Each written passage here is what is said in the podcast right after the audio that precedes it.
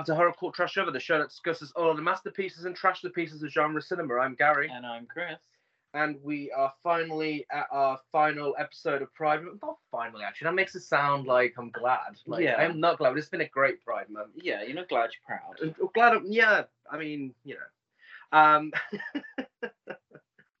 we're back and we're as professional as ever. Um, so we've discussed mostly good films this month, with the exception of one bad film that was still massively entertaining. Uh, and we're here to discuss another good film today. And for our final Pride Month guests of the year, we have a couple that love discussing horror films just as much as we do and cover just as many masterpieces and trash pieces as we do. They made us watch Jaws of Revenge when we were guests on their podcast, and we've just about managed to forgive them for making us sit through it. Just about. Just, just, Just about. We're still having nightmares about Michael Caine and his jokes. Yes. day. Yes. Um, it's the amazing, hilarious, and always entertaining Sergio and Cody from the Horror Bandwagon podcast. Hello. Hello. Hello. Um, I do have to first off say uh, we are we both I think take accountability. We are so sorry for having you sit through Jaws for the revenge, but I do think it is a good episode. Oh, it It was a was a great episode. episode. We we loved being on your podcast, and we love your podcast. It's, it's fantastic. Technically, though, two bad films. And well, yeah, you're still hung up on Jaws too. yeah, we did have to watch Jaws 2 to prepare for Jaws the Revenge. to get the shark's backstory. And Yeah, Yeah. the backs to to yeah. our defense, though, a quick Wikipedia search would have done. yeah, done that's true. Fine. I wish we knew that. Then. But you didn't tell us that. That- you know what? That is true. I But mean, yes. with with the with the general quality of the movie, it may as well have been opened with a previously on Oh my god! Jaws. Yeah. oh, yes. Can you imagine uh, that? That would have been perfect. It was the 80s, and so many films were doing that back then. It absolutely should have had that. Yeah, yeah. It would have had something to do with the story, though. Wouldn't it? It, would have- it was bad, but it wasn't. You know, they had a little sense. yes. But I will say, I don't think I'll ever see that movie again. I just No. can't sit through it. I don't think I can sit through it still. Uh, but I'll talk about it. I, I don't mind talking about it. Yeah, and I'm so glad we discussed it on your podcast as well because now we don't ever have to cover it on this We can one. just listen to We'll the just, episode. we'll just point like, people in the direction of your memories, podcast. Yeah. We're going to reach out to your listeners right now. Everyone, make them cover it on Yeah. this podcast. Send them emails, DMs. So, uh, for our listeners, let us know what got you into horror and what made you want to start a podcast. Ooh.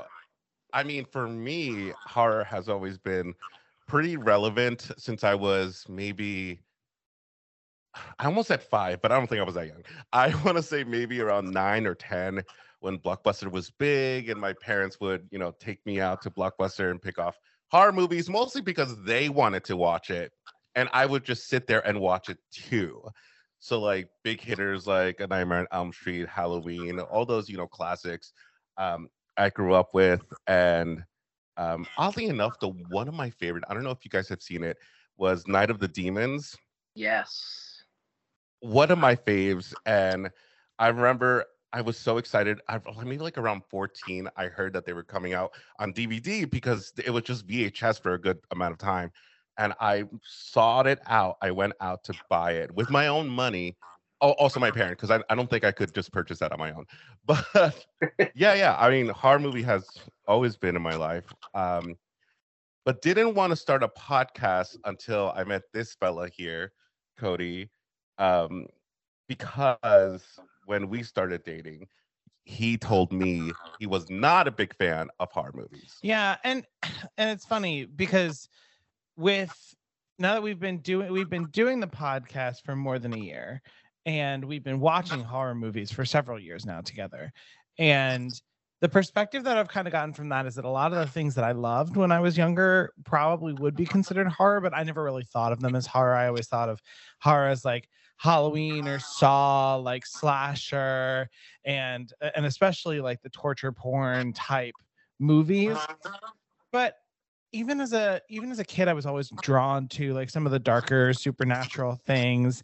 I I I read Scary Stories to Tell in the Dark multiple times. I loved ghost stories. I like was really into especially supernatural stuff. So uh I've always sort of had a like uh I've always sort of been drawn to that stuff, but it's not it's not something that like once I got older I really brought over to my movie taste for some reason.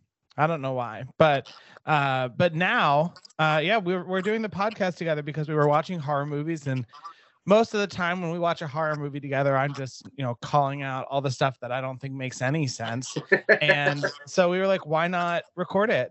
yeah it was like a light bulb hit my like just popped up at the top of my head because we would talk about it we were constantly pause the movie because i was just like cody it doesn't have to make sense. Like come on and he was like no this is ridiculous. And we would just go back and forth and i'm like this is genius. We need to record it. People need to hear this. Like i don't know. And apparently people do.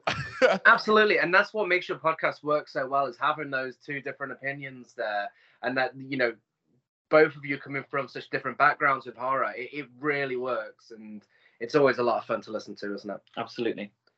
Whereas us, we just, uh, I think we're more on the uh, the Cody side of things. We just say like, okay, this is fucking ridiculous. like seriously. It's true. It's true. It, it we'd maybe be accused of overanalyzing Oh, uh, sometimes. yeah, yeah.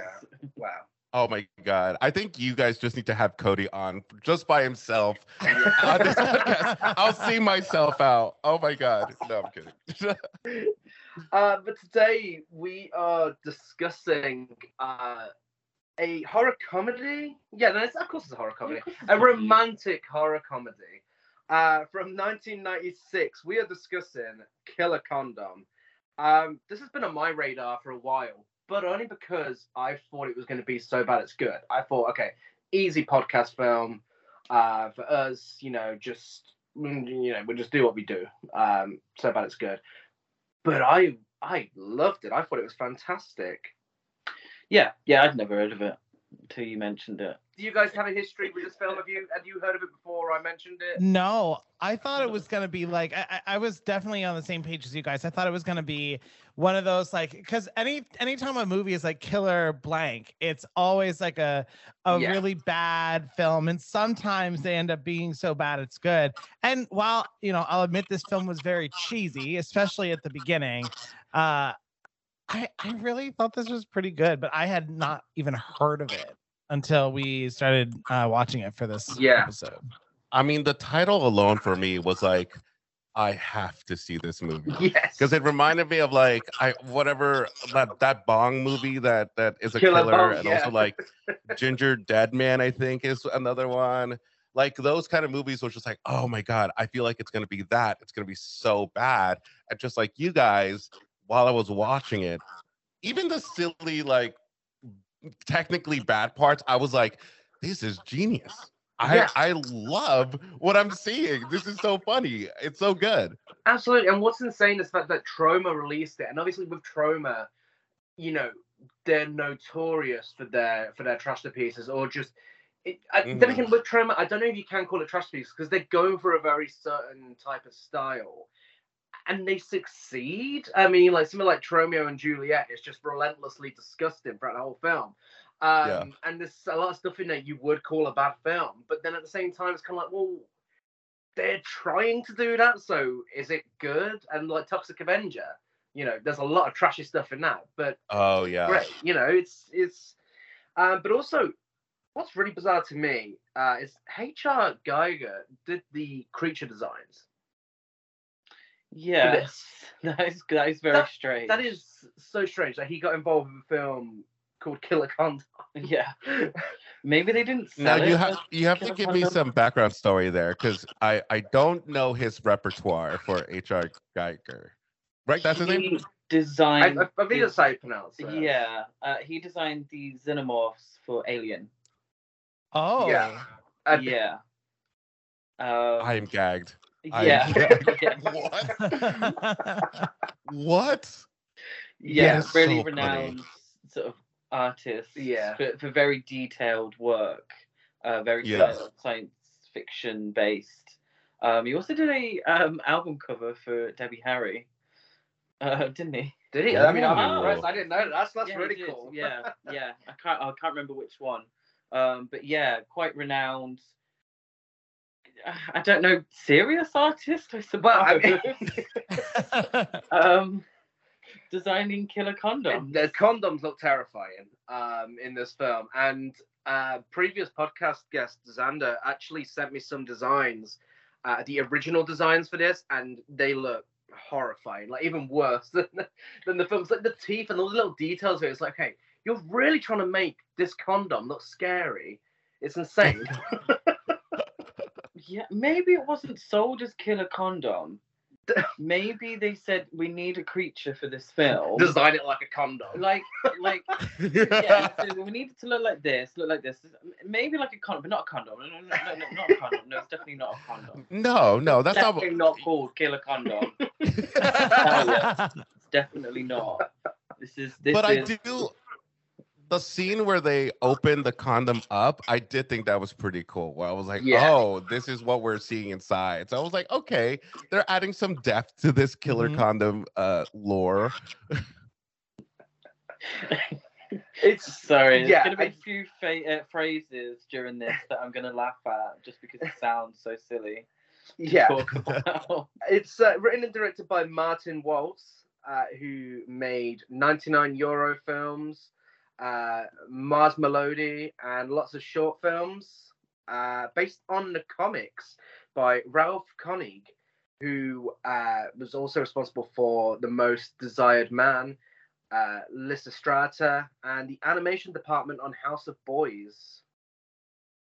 My Okay. favorite. Yeah, Yeah, yeah, yeah, yeah, yeah, House of yeah. Boys. 99 euro film, my favorite. I.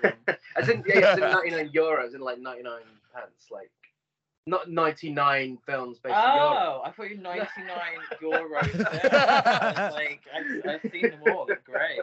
Wonderful. My favorite franchise. Um, I'm not sure how much this was made for. I mean, it looks like a B movie, but again, some of the practical effects are really impressive. So I, I mean, if they did on a small budget, then congratulations, they did a great job.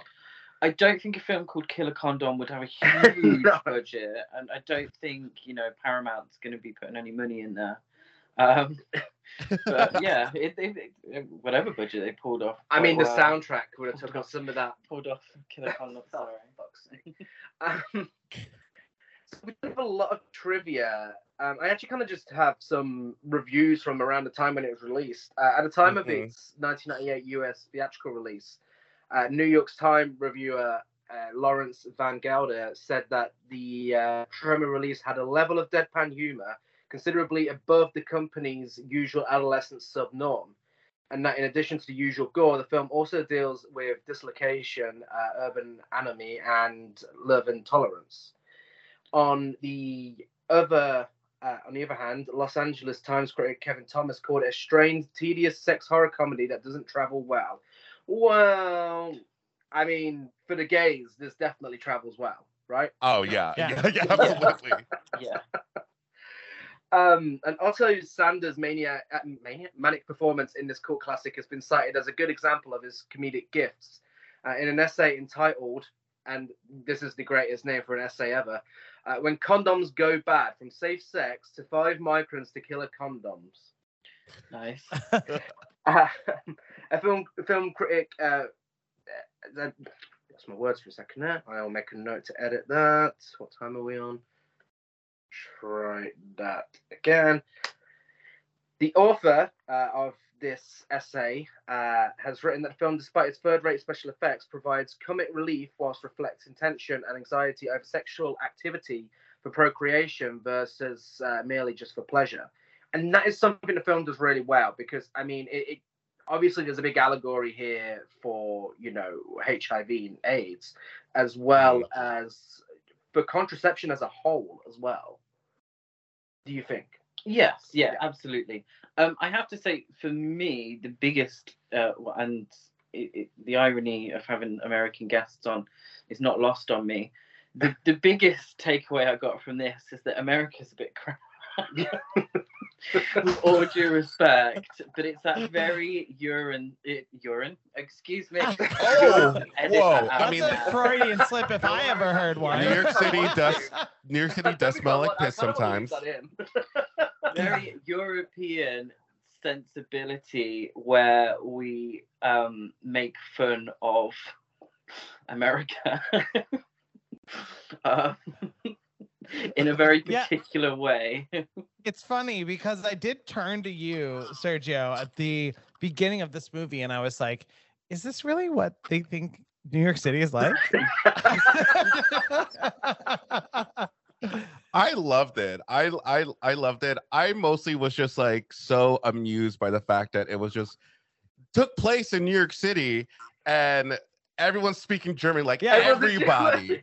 Every, there was no like it was completely normal and I was like, yeah, I I dig it. Yeah, I and- just, just and, and that actually like I had a like almost mind blown moment for a second where I was like, is this what it's like for like other people in other countries to watch American movies that take place like for example all in Japan and everyone is speaking English with American accents. Yeah.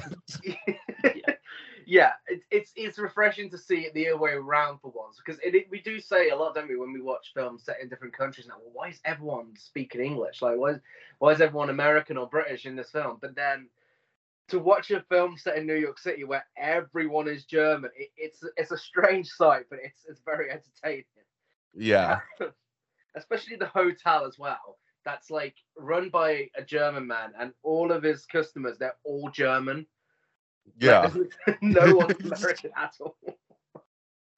There's one English phrase though, and we'll get to that when it comes.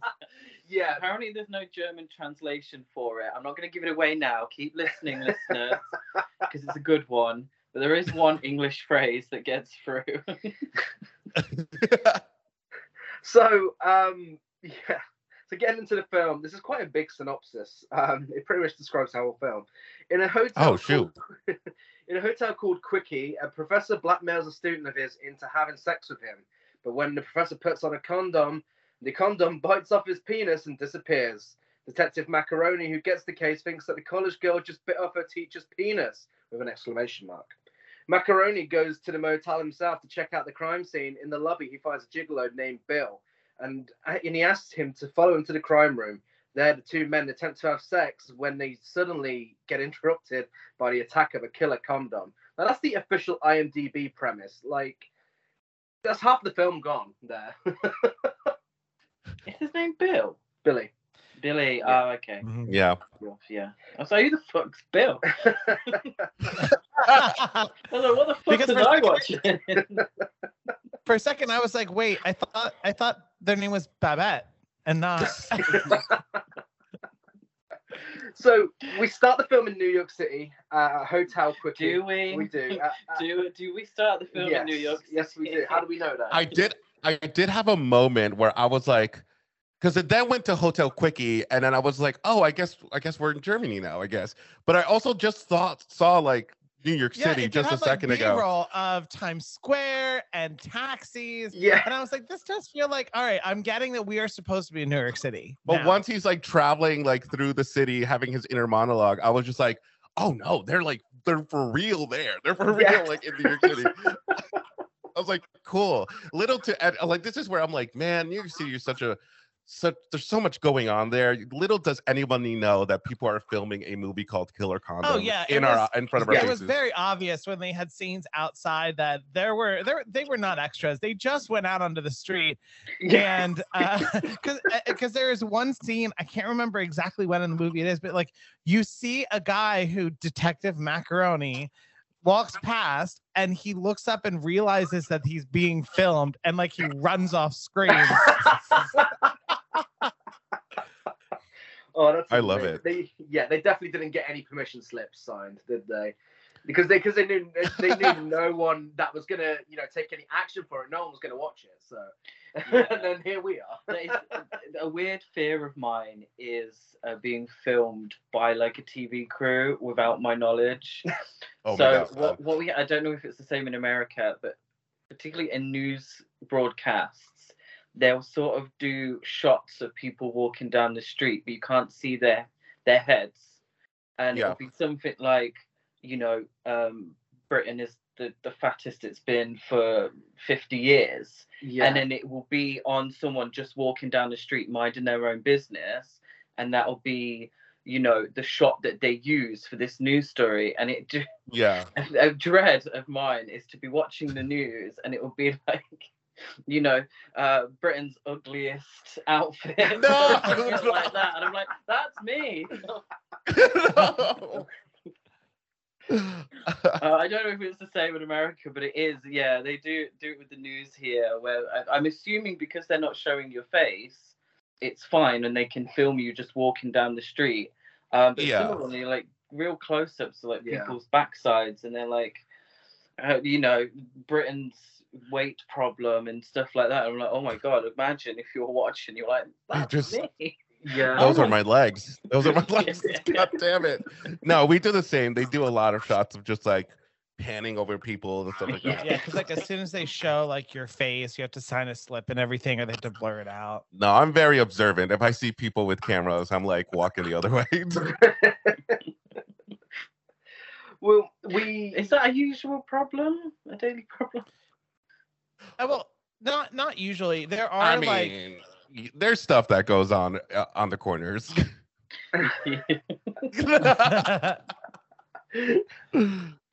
Well, yeah. So we we start, we start a hotel a hotel quickie uh, where two people check in for a double room, and they make sure they make sure it's got a bath and a toilet. Like, imagine if it didn't have a toilet. Like, yeah well that's but that's the thing though isn't it i mean if if it's hotel quickie if you're just going you don't need a toilet. for a quickie yeah, yeah, that's you true. don't need the true. toilet Um, It's probably cheaper.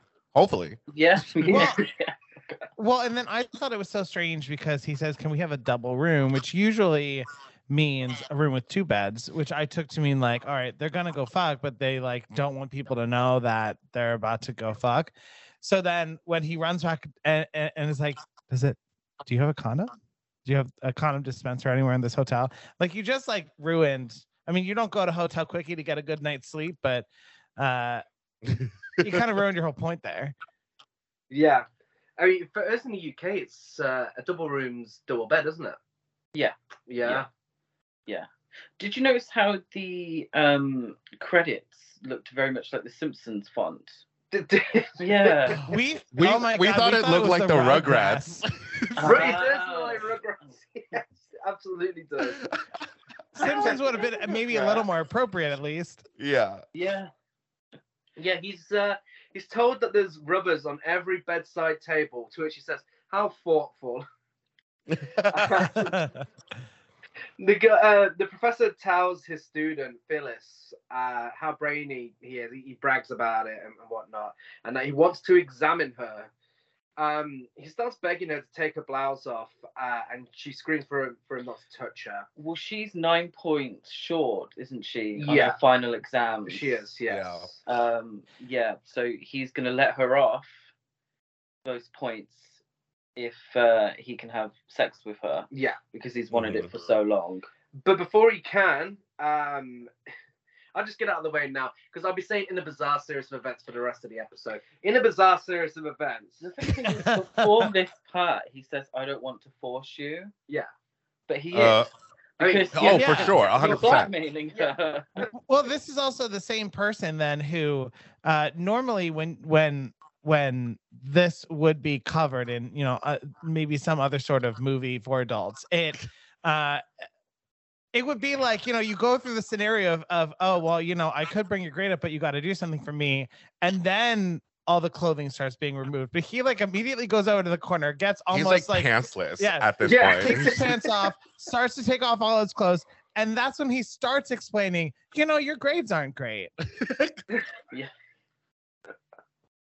Yeah, he, it's definitely set up to make us want this guy to get killed. Yeah. Um, so yeah, in, in the bizarre series of events, he puts the con he puts a condom on, and we only see from the back. So his dick explodes and splatters all over her face, and then we Yeah. get a title card over two American flags.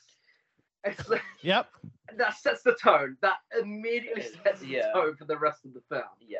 Um, the hotel room looked fucking disgusting. It looked like it really smells. Yeah, yeah. This, this, this is definitely. you know the floors are sticky, stained, yeah. like hmm Absolutely. So this is definitely a play on how cinema in 1996. A lot of New York-based cinema. I'm thinking Basket Case in Mm. particular. What made New York look like an absolute shithole? Yeah. You know, a real dump, you know, and it's definitely play on that. It's play on American cinema, American culture, and that's from the get go, I think, as well. Yeah, it's it's a satire on a few things, and I think it does that really well. Um, because it just does something that um, and I know I thought I'd make this comparison with with this film, Yeah. but something that Paul Verhoeven does as well. You know, where he takes these little things that are in certain films, certain tropes and everything, and just completely blows them up to a completely comedic level because it's so absurd and over the top. Uh, like a few of the other things, like the psycho thing in this later on, and the, the Yeah. cruising, and you know, yeah, it, it does it really well. And that's the European sensibility Mm. coming through, I think. Yeah. Um, it's what I found in a lot of films, and correct me if I'm wrong, um, but I find with a lot of American films, they struggle to really parody themselves Mm. To the max, to the extreme, whereas us Europeans struggle to parody ourselves, so we aim it all at Americans. Yeah. yeah, no, I I think I have to agree with that. Yeah, I think typically even i mean even in american films if they the only times that we really get like over the top parodies are when you've got a- a- and it really comes down to the the like north versus versus differences like you would see someone who who is either southern or is just like out in the country somewhere and is usually has a southern drawl no matter where they came they're supposedly from in the country and then you know you the the people from the city are always like super uptight and Yeah. and like completely like type a personality germ phobes and uh and that's really where like we we will poke fun at cultures that aren't our own inside the us and i think that's the only time where we give ourselves the permission to go like way over the top when we're self-parodying Yeah, yeah, absolutely.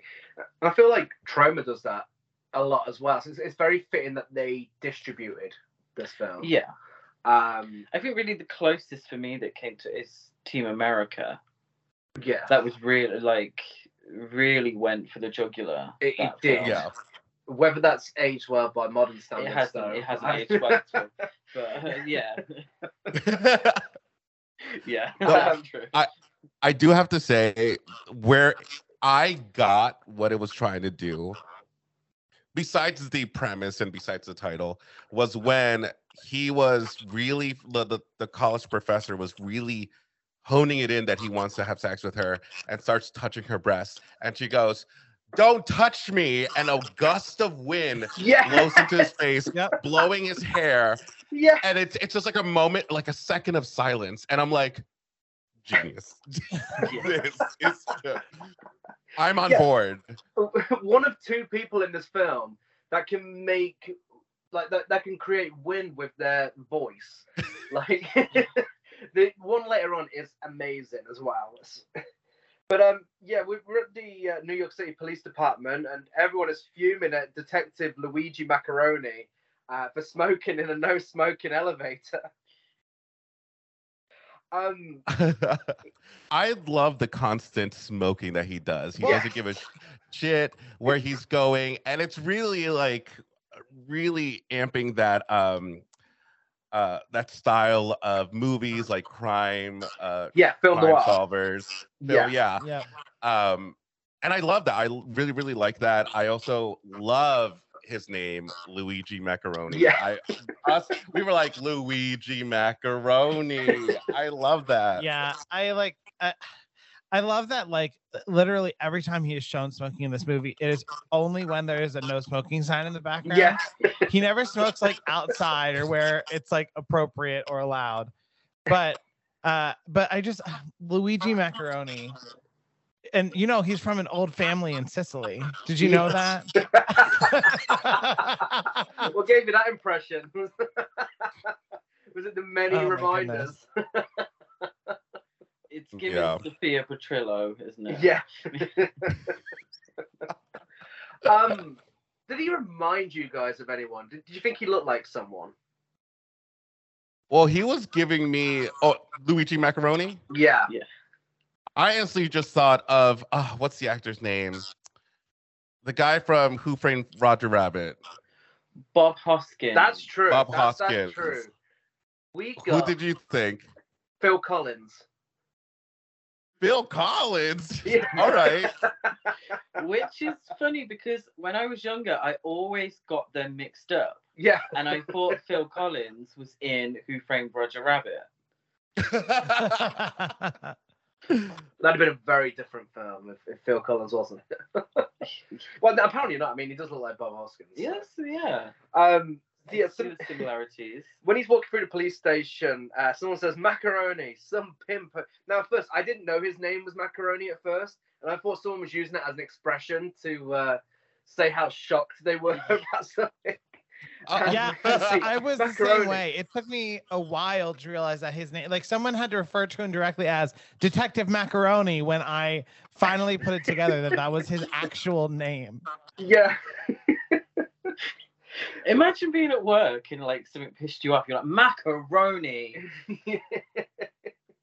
Actually, that kind of works. To be fair. well, I feel like you need to add a holy in there. Holy Holy macaroni. Someone informs him that some pimp on 42nd Street put his mother-in-law in a clothes dryer and threw it out the window.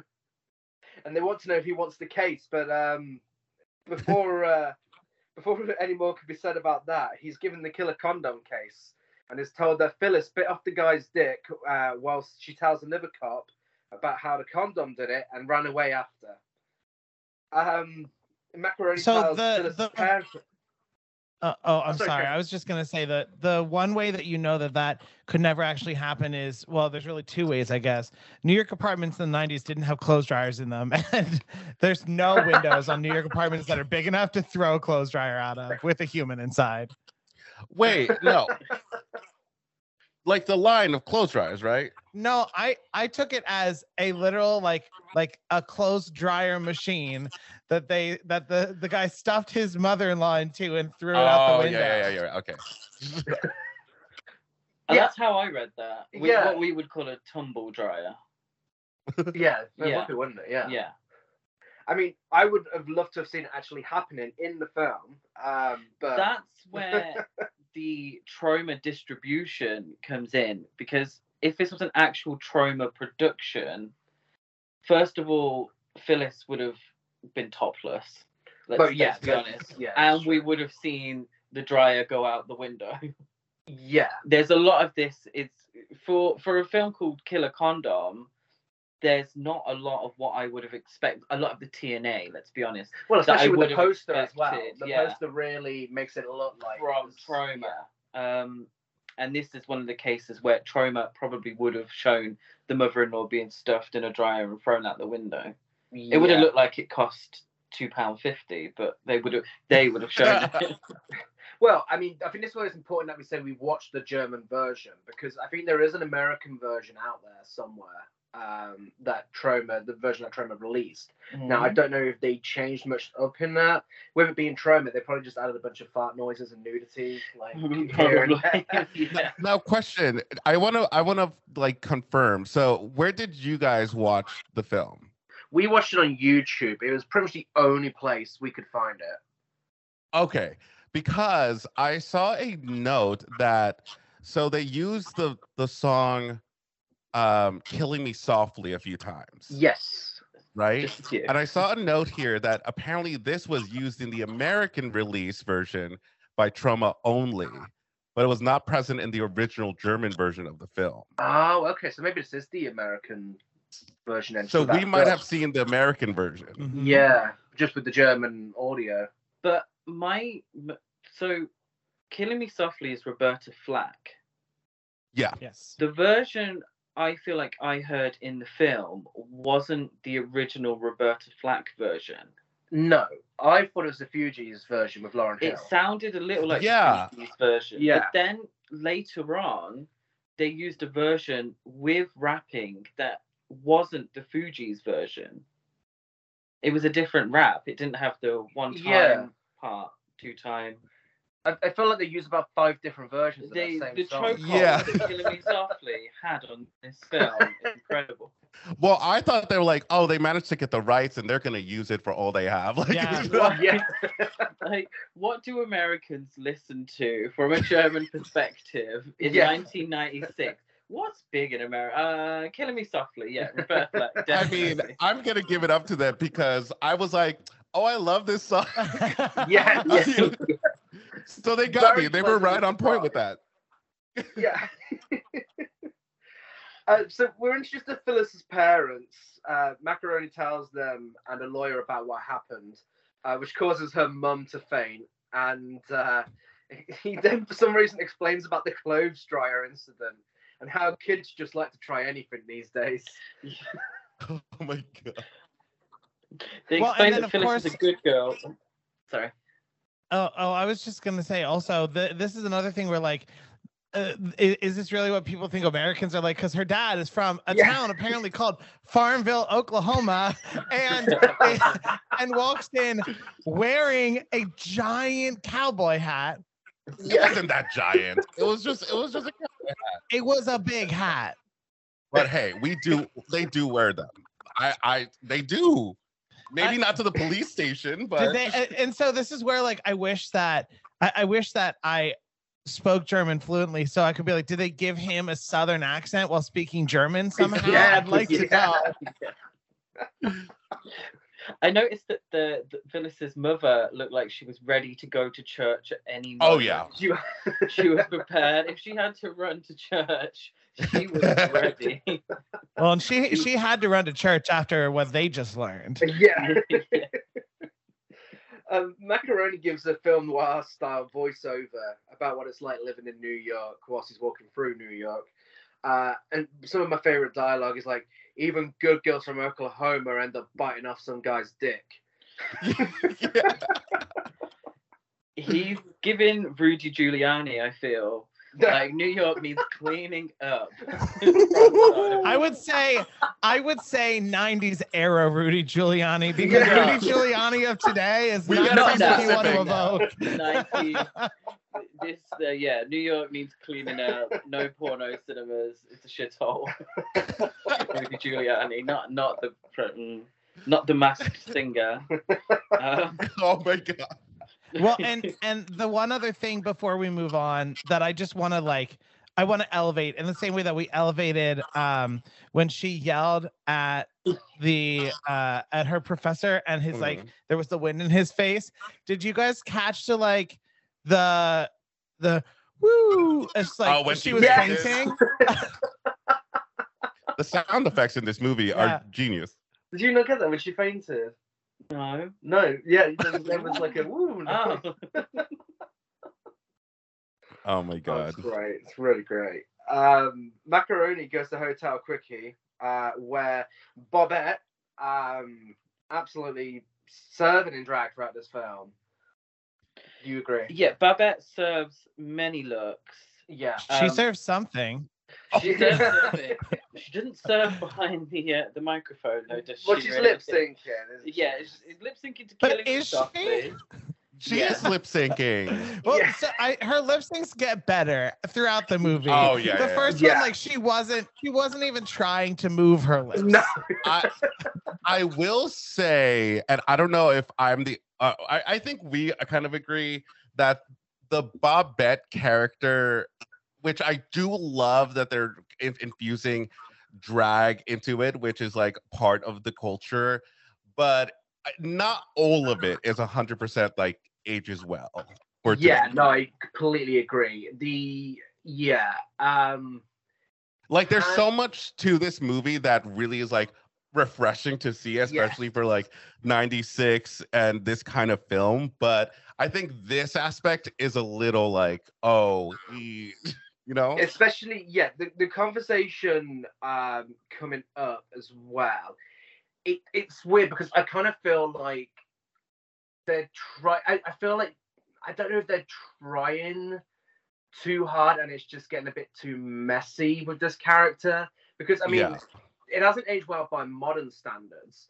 You know, Yeah. in 1996, I'm not sure how it would have been back then, but by modern standards, there's a few problems with the way they deal with this character.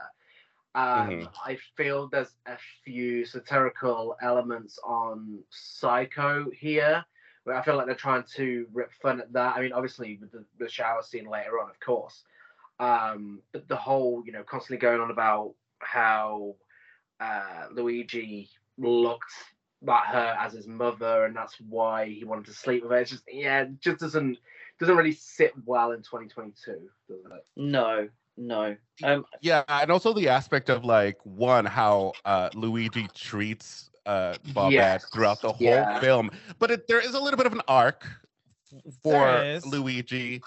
But I think at first he treats her like shit and then constantly doesn't accept the fact that, you know, his name is Bobette. It's it's, Yes, it's an yeah. interesting treatise on uh, on transphobia in the gay community, but it's also uh, I, I mean in terms of the language used, I do think that at the time it was probably the language that was being used generally within the community. When you look at like RuPaul songs from that time, and they very much are steeped in that same language to the point Yeah. that like some of RuPaul's earlier works just can't be played anymore Yeah. because it's not up to today's standards. Yeah, no, absolutely. yeah, Absolutely. yeah, and it, it's it's played for laughs. So I think a lot of it as Yeah. well. The Luigi constantly Yeah. referring to Bobette as Bob. You know, Yeah. we get it, but it happens throughout the. It it, it, it becomes tiring Yeah, by the Yeah. end. Like, we get the joke, okay. yeah. You know. But this We- this we was get it. very much of the age of comedians dressing up in drag as Yeah. like humor, you know. Um, which is like I totally get like why that is very, very big on it. But I do like that it was very consistent throughout the whole film that you know uh, she was referred as Bobette and was dressing up in looks and drag throughout the whole film. And it wasn't just like Yeah. I put it on and off here and there. Well, and and at the end, we did start to see Luigi start to refer to her as Babette and correct other people. Yeah. Well, he did it Yeah, once no, and then dead named her again after the fact. But Said it was Bob like, again. Yeah. it was you know there was some progress. yeah, yeah, no, it, it definitely attempted it. Spoiler alert: Babette doesn't die. I, She yeah, that's survives. refreshing. She that's survives. refreshing. Which- Which is yeah, which is- Yeah. which is uh, I suppose good for '96. The hotel manager wants to know why prostitutes are biting off dicks means they're means they make their living off of dicks. Um, the manager is he's just he's absolutely fuming. Um, the instance room business for him. The room is covered in blood. He can't fix it. Uh, and Luigi wants the key to the room, and he just keeps going on and on about how terrible of an incident this was, uh, until until uh, Luigi says, "Did you know the little cock chomper was underage?" Uh, and then this makes him give him the key. oh my god. The room was not very covered in blood, though.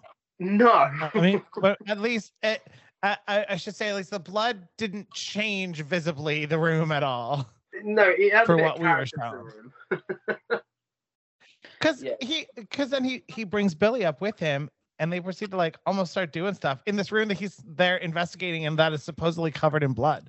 He's very dedicated to his work. Yeah. You know? Yeah. yeah, Um, but yeah, this is where we get the whole conversation that we just mentioned with Babette, um, who explains about the history uh, that she has with mackeroni, and uh, uh, she also says she's singing at the hotel. She's hoping to get to Hollywood. Um, but yeah, they, they talk about the the fling they had and how Babette still has feelings for him, Mhm. um, and that he only had sex with her because she reminds him of his mother, etc., etc. Um, yeah, Mackeroni's not having any of it at this point, um, which is definitely you know a bit problematic for our protagonist. Uh, well, the joke is Babette dressed dresses up to look Yeah. like uh, Luigi's mother, Mhm. and that's so That- that the yeah. outfits that she's wearing are to look like Luigi's mother, Yeah, which we see Luigi's mother later, and she looks absolutely nothing like. no, she Yeah, I a little too flashy for a Sicilian mother. I, Like- I actually think that like it would have been a really funny inclusion if when they She shot back to the hair. picture, if it Yeah. was that same actor just like wearing a different outfit. that would have been a great touch if they did that. That would that definitely Yeah. would have helped it along a bit. Um, also, this is going on. We hear "You Can't Hurry Love" by Diana Ross and the Supremes in the background, which is like, do you know what? This soundtrack is just giving me everything. I just, It's yeah. Yeah. I don't. I'm not sure if it was it their version. it was, yeah. Is was, it? Is it really? It was the actual version. yeah. Wow. Yeah. So if there is a budget for this film, Come that's on, where it went. Yeah, no, I was say. giving giving Miss Ross a bit of money to appear in Killer Exactly. Condom. You know. exactly. Um, a younger gay guy named Billy follows Mackeroni to room 308 and they both get undressed. Uh, Billy is impressed by Mackeroni's 38 centimeters penis. Okay, I'm not gonna lie. I did have to ask Cody, like, all right, how how how much is that? How big is that? Which is, I think, a little a little over 12 inches. I think, yeah, it's a little over 12 inches. Okay. And I which is big. I lost it. Completely lost it when he took his dick out and you just see the shadow across Yeah. Billy. I need to turn that into a meme somehow, like a GIF, and use it whenever possible. Yeah. Like, But also, Luigi's quite a short man, He is, yes. so it must be very close to the floor.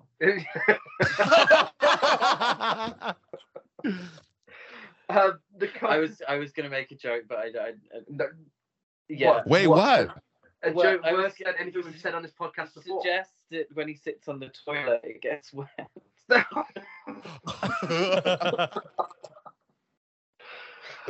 anyway, oh. the condom. That's why he's so effect- angry all the time. It's just that big. Yeah. dick. the condom beside the bed starts moving and making noises, and then the noises are amazing. It's like They're so adorable. yeah. Um, Billy decides not to use it and to use his own condom, uh, which causes the condom to run away. All of this happens whilst uh, we get a rip off of the Jaws theme song as well. Yes. Um, Mackeroni pulls out a lighter to the moving condom, and we just see that it launches towards the camera with its teeth out. Um, in a really great shot. And then Mackeroni's in hospital after, um, still smoking. in- Yep, in a- still smoking- whipping out cigarettes. Uh, Sam visits him, who is is is he his partner? He's just a colleague. I think it's his partner because they share an office. Yeah. yeah, Yeah. yeah. He visits him, and Mackeroni tells him all about the killer condom. Did you notice how the other patient in the room flatlines? I was Yeah. gonna say that. And no one notices. It was so funny because Sam just walks in and you hear him flatline and none of them react. Nurses do not run into the room. It's just the, Even when the doctor comes in, she does not address it. well, and the No. flatline goes for like two seconds, then it just goes quiet. Yeah, So I'm like, the other guy's just dead, isn't he? Oh my Yeah. god. just just died there, and just no one cared. yeah, he um he, tries telling Sam all about the uh, the killer condom. Sam thinks he's used it as an excuse uh, for hooking up with another call boy.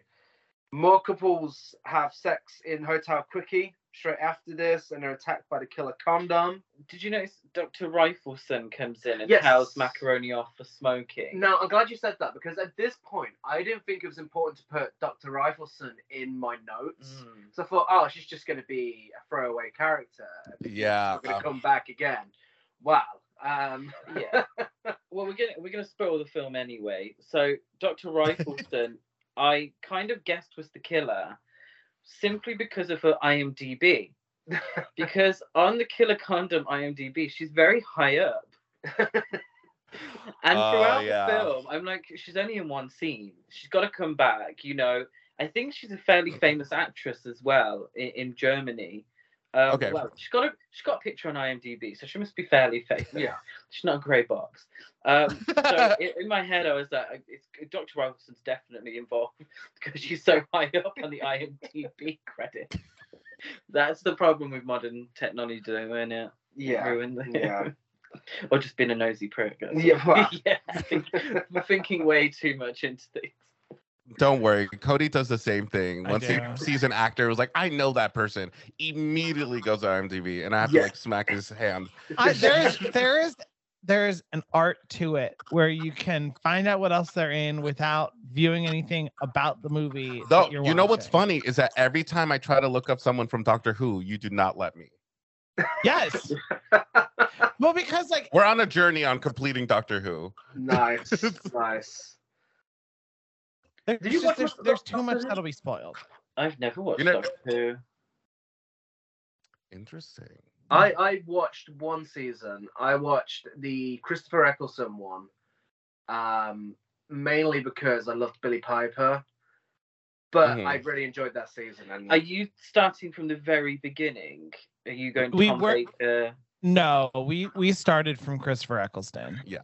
So if if just for context, Billie Piper was a pop star here in the UK, had a few Mhm. number one hits, wasn't originally an actress, um, and very teeny, boppy sort of Britney Spears style. Really? Um, yeah, I, I recommend you Spotify or, or YouTube her songs because they're amazing. yeah, Um, so and she did that before Doctor Who? before Doctor Who. Yeah. So she wasn't known as an actress before Doctor Who, and then did Doctor Who, and now she's become an actress, and she, she does a lot of acting now. yeah. yeah. So I, I highly loved her. If you like your teeny bopper music, um, I suggest starting with because because we want to. A bigger song. her biggest song, her debut song. Which one? Want to? Because you want to. Okay. We, I'm gonna- I'm we- gonna Yeah, listen. we'll listen to it. I'm gonna Yeah. listen to it. Yeah, you should. You should. This it gets everyone turn of a certain age in the UK. Yeah, if you're a certain age, It's- because we want to, we'll get you any party going. yeah. Definitely. It's probably like when stars are blind when that comes in. oh, that Paris Oh, Hilton song. Yeah. hell yeah. Yeah, All the yeah. time. All the time. um, so yeah, we see more couples having sex in Hotel Quickie, um, getting killed by the killer condom, uh, and we find out that uh, 13 guys lost their dicks whilst Mackeroni was in hospital. Um, but Sam refuses to believe that it's true. How long was he in hospital for?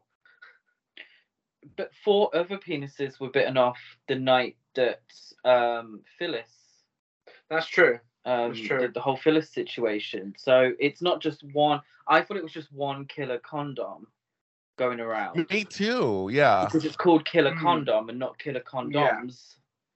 Um, maybe I'm being pedantic there, but but I thought there was one going round, but there's there's loads, there's loads of them. Yeah. So uh, who shouts thirteen pricks? I mean, all I've got is a note that says thirteen pricks. That is, that is Mackeroni, who um, who says they've taken 13 pricks and one ball. That's my dating history there. was was th- was this um was this also the same thing where he like starts going into like how it's his it, like it, it- like mackeroni's never let something like this go and i'm like is this hi- is this like the mackeroni family slogan like the the lannisters always pay their debts the mackeronis always get revenge when you eat the ball Well, yeah, because later on he's even like, no one does this to a mackeroni. No one takes a mackeroni's ball and gets away with it. it's like what? I'm also surprised. Like with a dick that big, how do you miss the dick? Uh, yeah. Well i think it was just you know his his trained detective reflexes he was able like, to like "Ugh." twist out of the way and he only lost a testicle All right. All right. Yeah, because surely there must be quite a height difference between, Yeah. unless there's some low hanging fruit there. Let's not, It let's not be. put too Oh. into it. Let's, let's not. We're all thinking it now. We're all thinking. yeah. Um, the, the listeners are thinking it now. This is just. you can't you can't not think about it while watching this movie. Like Yeah. all you're thinking is just like penises throughout this whole movie. It's it's like it, it's like uh, it's Tons like endearment. it's like the what you don't see scares you thing, except it's what you don't see just makes you more curious about the size of a penis. It's the same, same yeah, thing. if Yeah, yeah. This like, movie can either like make you horny or not horny. yes. um, well, he he pulls he pulls his balls out to show Sam what happened. Um, that's when he starts shouting about thirteen pricks and one ball. And this is when we get the start of the whole Sam and a lot of other people uh, immediately jumping to blame it on uh, Billy. Um, Yeah. Yes. Which is He when quote chewed your plums. yeah, he chewed your um, this is, I think, believe where the allegory um, for the AIDS epidemic comes in. hmm um, because obviously, you know, with the media, it- they just tried to demonize homosexuality as much as they could. Um, but you know, it, that kind of comes across here with every character immediately just jumping straight to, oh, it's the gay guy, it's his fault, it's the gay guy. The, do you know what I mean?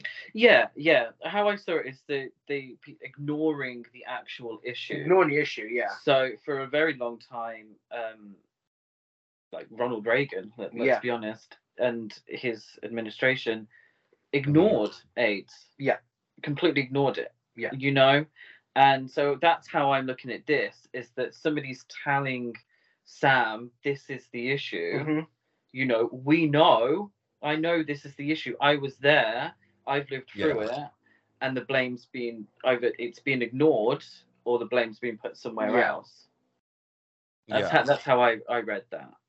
No, absolutely. I I completely agree on how you know the police are taking, like they're they're pretty much taking light of it, ignoring it, turning it to the side. We already know who it is. It's either like Billy or anyone who's like you know doing sex work um currently, and they think that's awful, that's bad, so they just rather just solve it like that and move Oh, yeah. on. Um, which- Well, at, at one point in this movie, didn't the police chief say, "Well, it's only been gays and hookers so far. I didn't Yeah, think anyone yeah. would care." yeah. I'm like, that's like legit though. And they even like I think they move on to another case or they offer another case and like no I need to I think Mac- mackeroni is like I want to still do this case, um, which again we have a I think Lu- Luigi even though he has some flaws certain places I think he is a great protagonist Yeah. who's like openly gay and willing to work to solve what's going on here and not just move it to the side, which is really great uh, and refreshing to see. Yeah, no, absolutely. I mean, especially like when it comes to later on, and uh, you got like the doctor and Sam like saying to him, "Oh, you should get yourself a wife," and you know, trying to trying to make him go straight. And any other film in 1996 dealing with something like this, the character probably would have got himself a wife, probably would have got himself a girlfriend. It probably would have moved Yeah. on, um, you know, and it would have been a phase. But in this film, it just reinforces the fact that no, this is a gay protagonist, and he is gay nothing is changing about that. This is this is who he is, uh, and I, I really appreciate that. I thought that was really really refreshing. Um, yeah, and for a film about killer conduct, a, a premise as ridiculous as that, to deal with you know commentary on the era of the of the AIDS epidemic when you know when it was at its worst and whatnot. That's Mhm. impressive. Really, really impressive. Yeah. Yeah. I think it's really, really smart because you kind of, I mean, I didn't know what I was going going into. I know that I knew that the main character was like an openly gay detective, which was like, okay, let's see what what what's going on here. But it's all like masked with like this killer condom, uh, and it's kind of going to be funny. Um, and you kind of released all the stereotypical laughs with Babette a little bit, and I maybe they used that character as a scapegoat and but because the rest of the movie is about like it's a kind of a little bit of a rom-com and we're trying to you know have this character like luigi be openly gay and that's fine and he's fighting for it and he's gonna fall in love with this character or have some love interest too and it's gonna be normalized. Um which I think was really smart. You get the you get people to watch it for the killer condom, but you get a whole other uh movie at the same time. Yeah, no, absolutely, absolutely. And I think with the character of Luigi as well, he's not a stereotypical homosexual character. No. He almost plays on the ideas of masculinity. Mm. I mean, Yes. with all due respect to the actor, he's not conventionally handsome.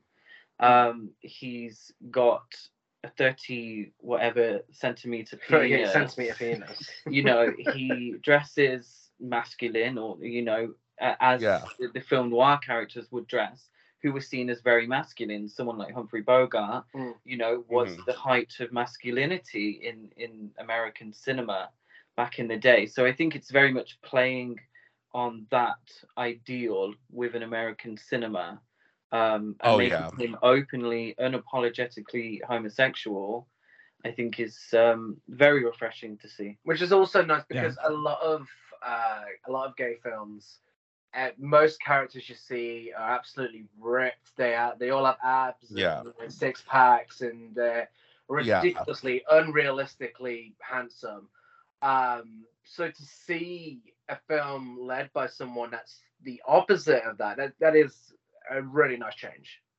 Yeah, because you you kind of expect someone like the actor who played Billy to be Yes. the lead detective and Yeah, the one going through all this, but you're not. And honestly, it doesn't bat an eye on that. Like Luigi is fully nude at some point. You see his ass, you see his belly, you see everything there, and there's no no one bats an eye for it, which is like great. I love yeah. it. yeah, yeah, absolutely. Well, Luigi's always And the one being refreshing- praised. Yeah, and, and I think it's refreshing also to see that like he uh, not only is he the one being chased, whereas normally you know the protagonist would be the one going after the attractive person who, I you know by by all conventional wisdom would be you know out of their league or whatever, and uh, and and not only that, but you also have someone who is like actively rejecting sex um, at multiple opportunities, where where gay people, especially I think back at that time, were seen only as people who just wanted to fuck and didn't care about love. Whereas Yeah. he's like, I'm only I'm reduced to a person who has a giant penis, and sometimes I just want someone to come home to. Yeah, I know. I feel that all the time. Uh, anyways, those relatable content. relatable content. They're speaking to me. This movie speaks to me. A bold thing to say uh, in front of the person who you do come home to every day. Listen, we're not going to talk about it right now. We're not going to talk about it. we get another amazing voiceover um, from Mackeroni where he says, We're constantly being presented with new concepts internet, cyberspace, take that. It's like, take that? I didn't know take that um, Were they big in translated Germany? to Germany. I, f- I feel like it's probably something that gets lost in translation. Yeah. Uh, do you not know what take that? Who I take don't. that? I have Uh, no. I have no idea what it could be a reference to. They are British boy band Yeah. from the nineties. absolutely queer baiting. They were very much queer baiting at the beginning. Well, actually, throughout. They, yeah, just use lots of body oil, tight leather clothes. Um, They didn't Oh my god, I'm just looking at their pictures right now. Yeah. Do you know Robbie Williams? Yes. He was Yeah, in that's Take the that's one familiar face in there. That. Yeah. Oh, except one guy. Is wasn't he on the X Factor? Gary Barlow. Yeah. Yes, I I know his face. Yeah. He's uh yeah, we're not the biggest fans of him in the UK, are we? We don't. No, we're not. You, you're Well, not. I'm not. You're not. Speaking for the whole of the UK. Yeah, we we speak on behalf of the UK. You went. Where he Don't worry. sells Apparently, we're records. speaking for the U.S. yeah, this is the official like ambassadorship. Well, he sold way more records than we've ever sold, but we can still say that we all hate him. He just Well, does give us really a- off. These days yeah, give us juicy to- details. Yeah, well, these days he's reduced to doing really bad covers on YouTube. And I mean, like, this is a guy who's made money of being such a great songwriter and a great vocalist. But these days, his the covers he does on YouTube, it's it's something, isn't it? Yeah, I think Gary, uh, uh, you, Gary, not Well, Gary this guy. Barlow. Okay. I don't know. um, Gary, my Gary, was a big Backstreet Boys fan. so I think the boy band versus competition maybe has gotten Oh, to you a little yeah. bit. Take that didn't touch the surface. Uh, yeah, I, l- Not even close. I, I, I, I'm not against take that wholly. I'm not against I take will like say- early take that. I am very, very hipster. I like early take that. I don't like modern take that. Do they still make music?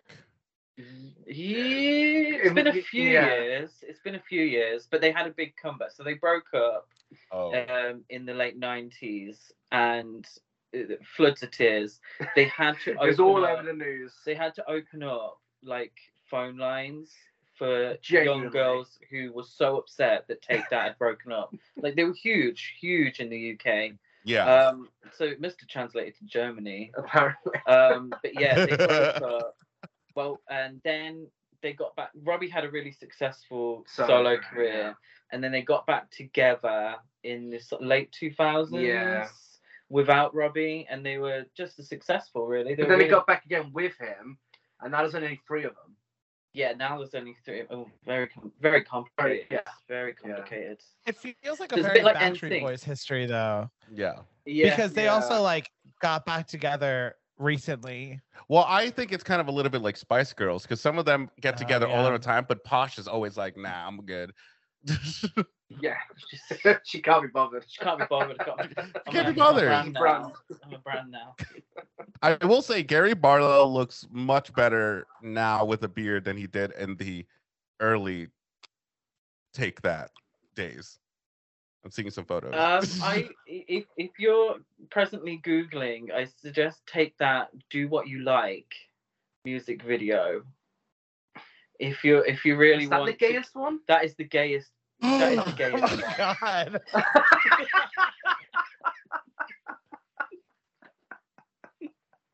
oh my god. It's I essentially. see what you mean by queer baiting. That is,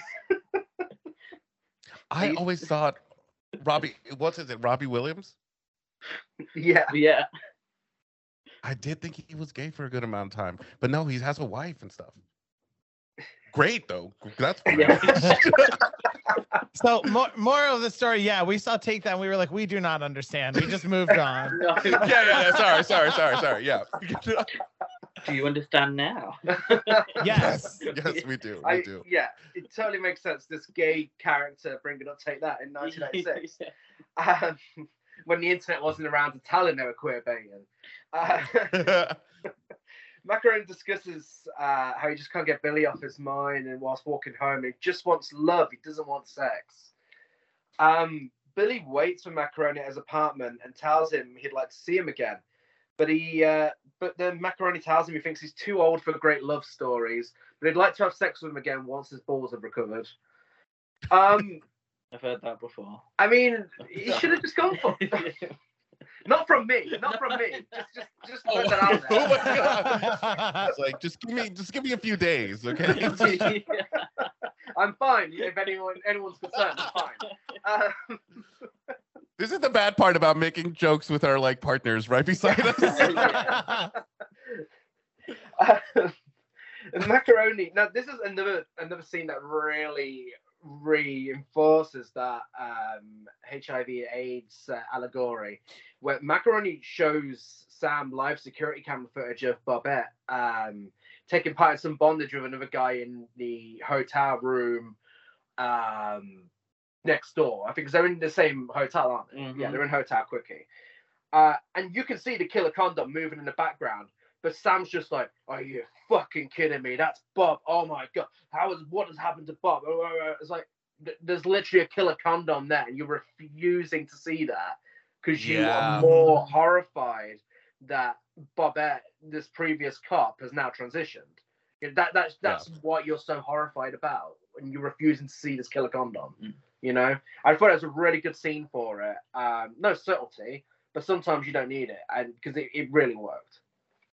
Well, yeah, they they really hammered home that the, how this character really is, Yeah, especially when given like, okay, this is what he's doing. Because you know, to Luigi, he's like really like, oh yeah, this is fine, this is normal. You know, I'm just looking at to like Yeah. what's actually important.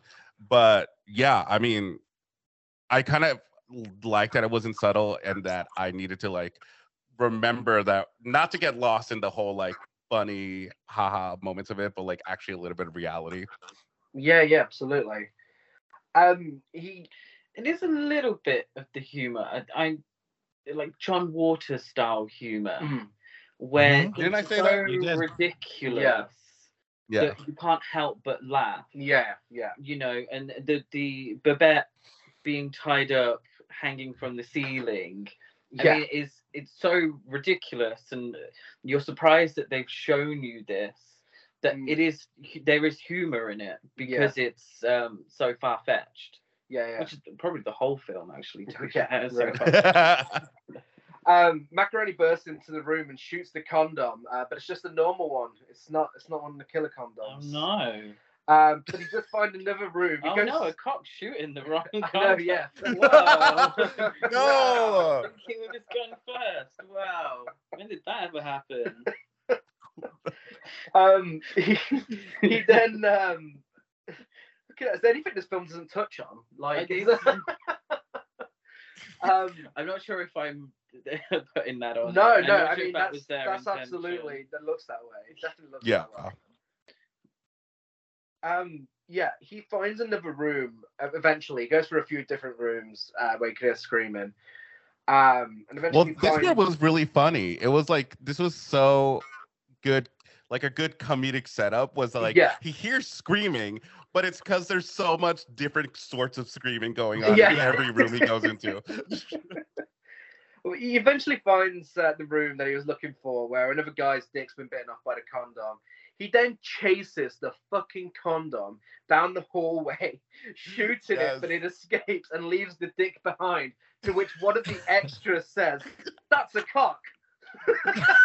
yeah. the one line that she had was like, "That's a cock." I would love to be that role. And then the the uh the partner of the guy whose dick got cut off runs over, sits down in the chair, and then looks at it and screams. Yes.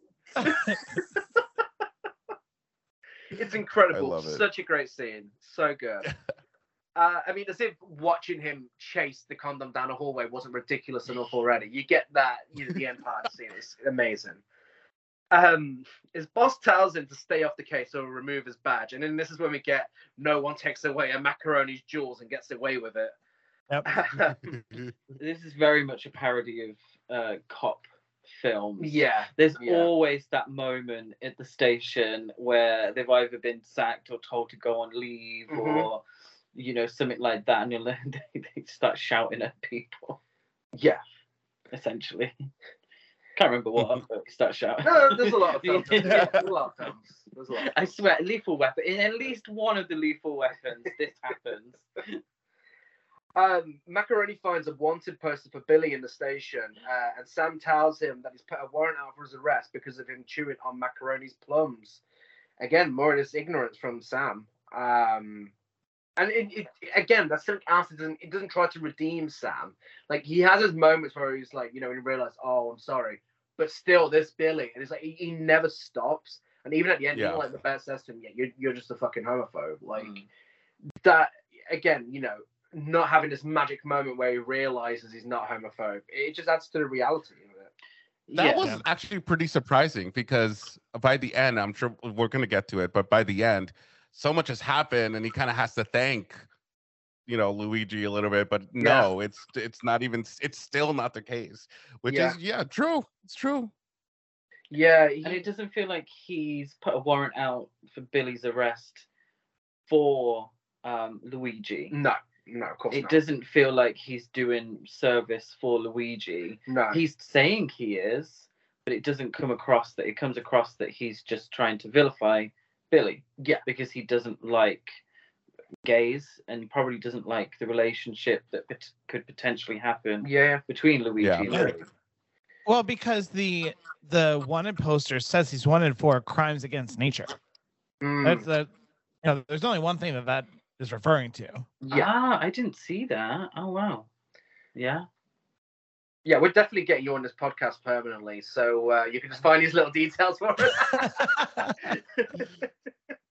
This is the first time that we've done subtitles yeah, for a, we usually have them on in case we miss Yeah. a word or well, it's our first foreign language. this is our first foreign Yeah. language film with with subtitles. Yeah, Yeah. Um, and I have to tell you, I fucking struggled, you know, and I'm I, I I like to think I'm not a moron, but having to like type up notes and then keep an eye on what was being said on the screen. Yeah, it was hard. It I was would tough. I would have to tell Cody if I was writing something down or looking something really up really quickly, being like, Cody, what are they saying? So he would say it out loud. yeah. Meanwhile, I was on my own to take the notes, but we had just done this uh, for the audition. For audition, yeah, for Yeah. the movie audition. yeah. So And- we're pros now, Yeah, I and, guess. And that was pretty much the same. But I actually, having just said that, the wanted poster in this German film was in English. Yeah, it is. Yeah. Why? Oh, oh yeah.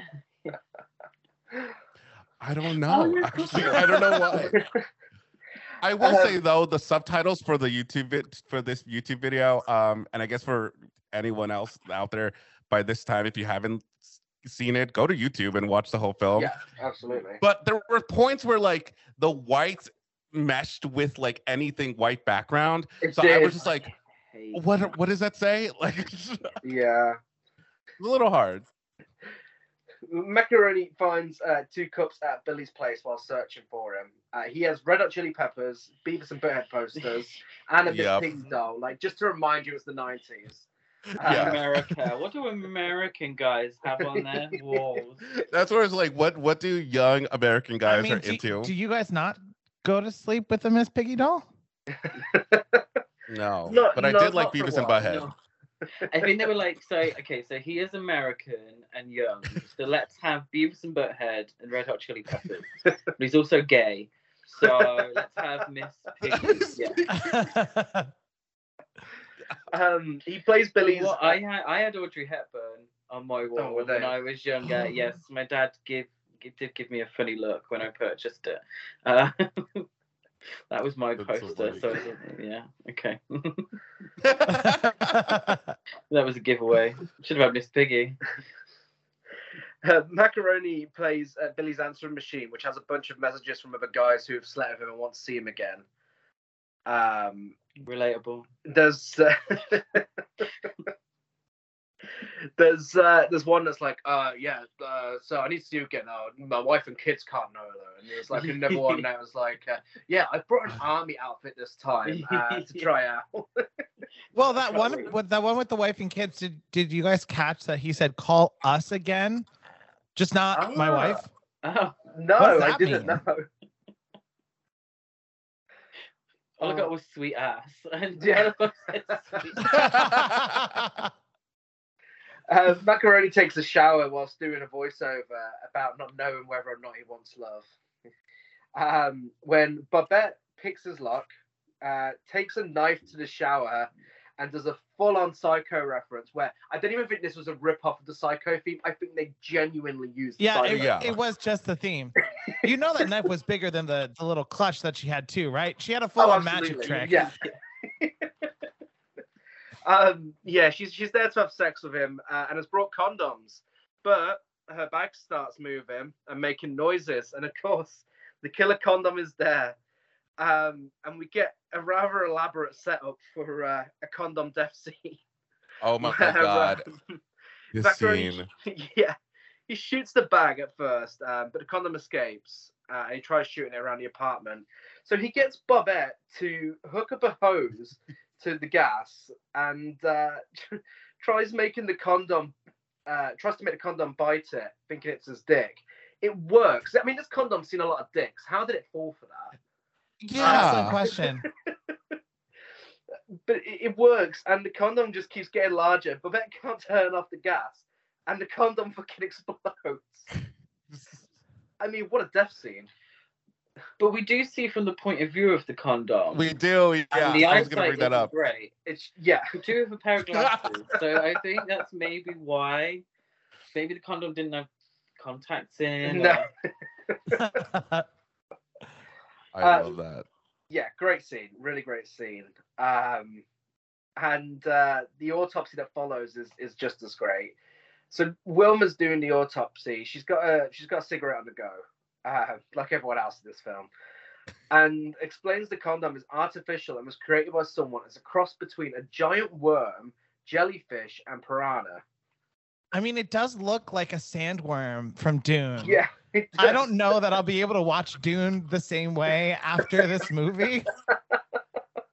It does actually. Now you say that, it really did look like the worms from Dune. You know, think? Did H.R. Giger? He wouldn't have had anything. Ah, he might have had something to do with. He may have. He may Mm. have had something to do with it.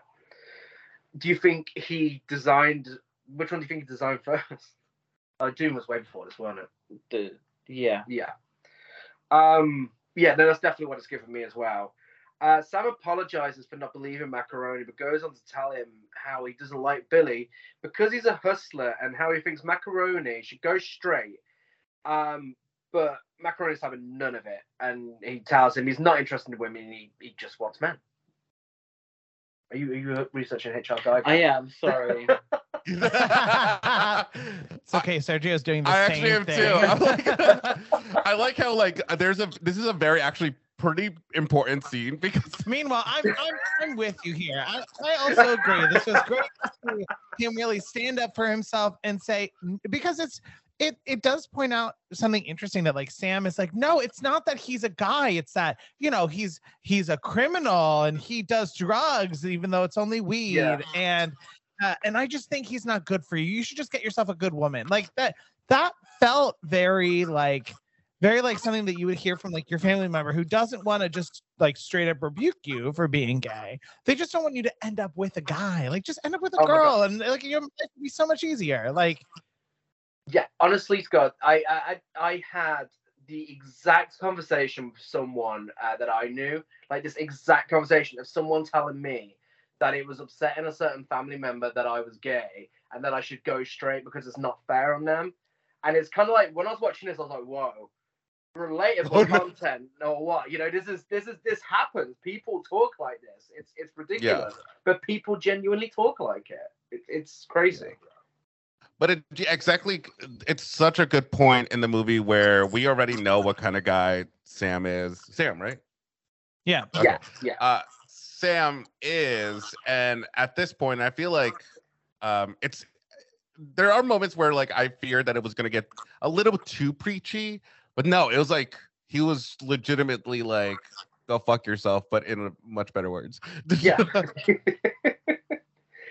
Uh, it leads to him doing a voiceover about how he's unsure if uh, New York City is right for him and if his mother would approve of his lifestyle. Uh, this is when we get the little, uh, little. What, what would you call this? This well, I think it was a flashback, was it? Where we get to see his mum. Yeah. it And Mm. and I think this is a good time for us to also point out the like really stereotypical like strings music that plays in the Yes. background every time he goes back to back in back in Sicily. This is Every what it would have been like. Was it given the Godfather? Uh, mate, Yes! yeah. Yes. it was given the Godfather. very mafia, very mafia. Yeah. Um, Picture it, Sicily. we get more killer condoms crawling out of a drain. Um, a lady sits on a bench in a park uh, and is attacked by a condom that jumps out of a bin and attaches itself to her nose. I I was what I like I had to say this out loud during watching was like so are we saying are we making like a nose a big nose penis joke here like Yeah. This almost feels like anti-Semitic. Like yeah I was like oh Yeah. no they went there they went there Yeah, it kind of come. It, it maybe didn't come across like that actually. Um, yeah, This would have been that like part, That's thi- true. this scene in particular would have worked in like an episode of Family Guy where they said something yeah. and pan to like this woman ne- like with the skyline of New York City behind her Yeah, Yeah, she saves the day though. she in does save the day. She does That's, save uh, the day. Um, a Republican presidential candidate, uh, Dick Dick McGovern, of course is uh, is doing a speech and uh, tells everyone to believe in God and morals. He's had enough of drugs and perversity and wants to make America clean again.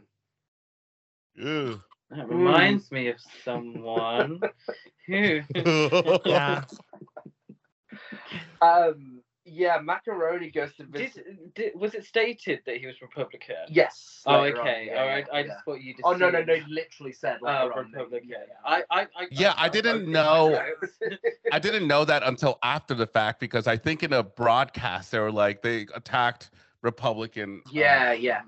person blah blah blah blah. yeah and and i was also a little bit confused because there was a there was a presidential candidate with the last name mcgovern uh in the us in the 70s Oh, okay. He was like- he he lost i think to i think to nixon and he lost really really really really badly Like, because I- his dick was blown off.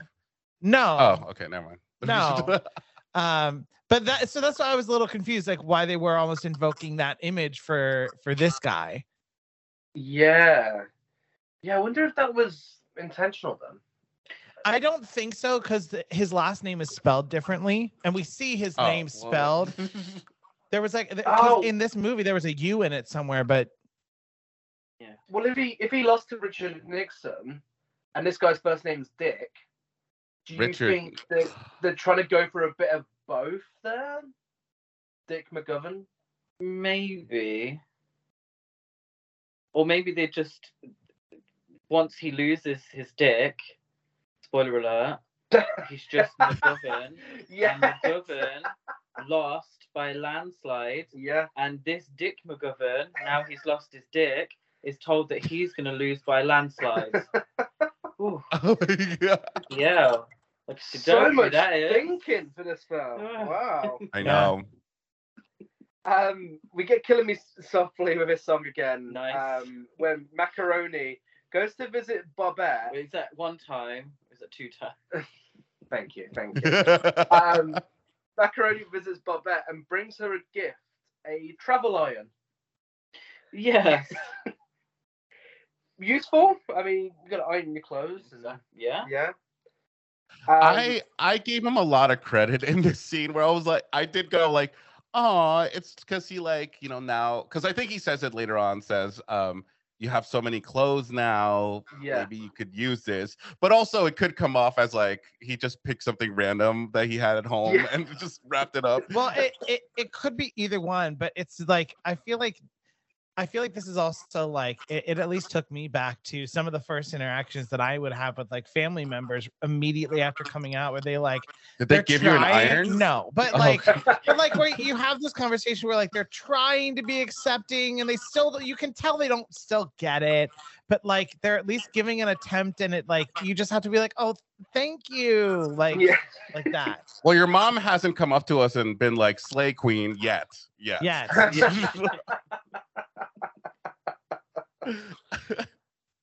Uh, mackeroni. Um, I thought it was maybe a play on the old sort of um, 40s, 50s housewife, you know, and his uh, Luigi's persona as that manly man from the film Noir. Oh yeah. I imagine he Okay. would give his wife um, a, an iron as a gift. Yeah. yeah but he doesn't arse. view bob as his wife he views bob as his mother everybody knows that And Yeah, mother's yeah, iron. that's true. That's true. Uh, Mackeroni spots Billy at the hotel with a client um, and wants to uh, talk to him, but is told to wait until he's done. And it, it- one of the best scenes of the film, Bobette, um, in her best outfit so far, um, Yes. performs a lip sync to a cover of "Teach Me Tiger," um, and this is performed by a band called the Sisters Fister, uh, but with a P, so Pfister. Uh, okay. Um, Macaroni meets Billy in the Banger elevator. though, right? Yeah, yeah, yeah, you no, know, yeah. I'd never heard it before, and then uh, it played. I was like, oh my god. Yeah. I'm putting this on my Spotify. Yes. Absolutely. I love that song. Uh, Mackeroni meets Billy in the elevator and they have sex in there. Uh, and the sex is so good to the point it breaks the elevator. Yeah, the Um, elevator's like going like first floor, fourth Yeah. floor, second, third, all over the place. And like I love that they've had a, crowd like slowly gather outside the elevator, Yeah. like just watching in awe. But we cannot skip past the fact that the guy that Billy was about to sleep with had his shirt tucked into his Oh underwear yeah. with the tails coming out the bottom of the underwear. I was like, have I been doing this all wrong this entire time? Like, but I don't mean to bring everything down because this was a funny like uh go back and forth between uh Ba- Babette like s- lip syncing and them having sex. But it is a little bit sad, at least from Babette's point Yes. of view, because she's so I feel like she's so like broken, knowing that she'll never be with Luigi and how she performs that song. I mean, again, maybe I'm giving her a lot more credit, but like she did really sell it for me.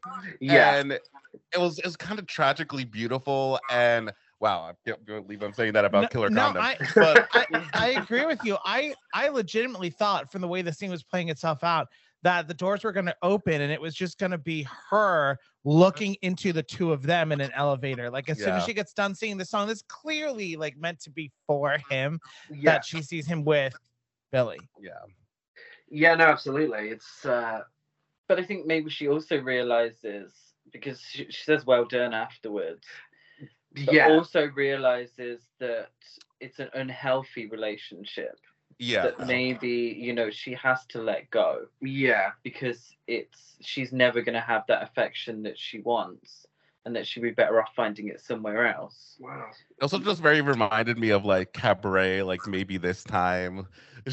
well, back and forth A lot time. I do understand what you mean, though. You know, you know.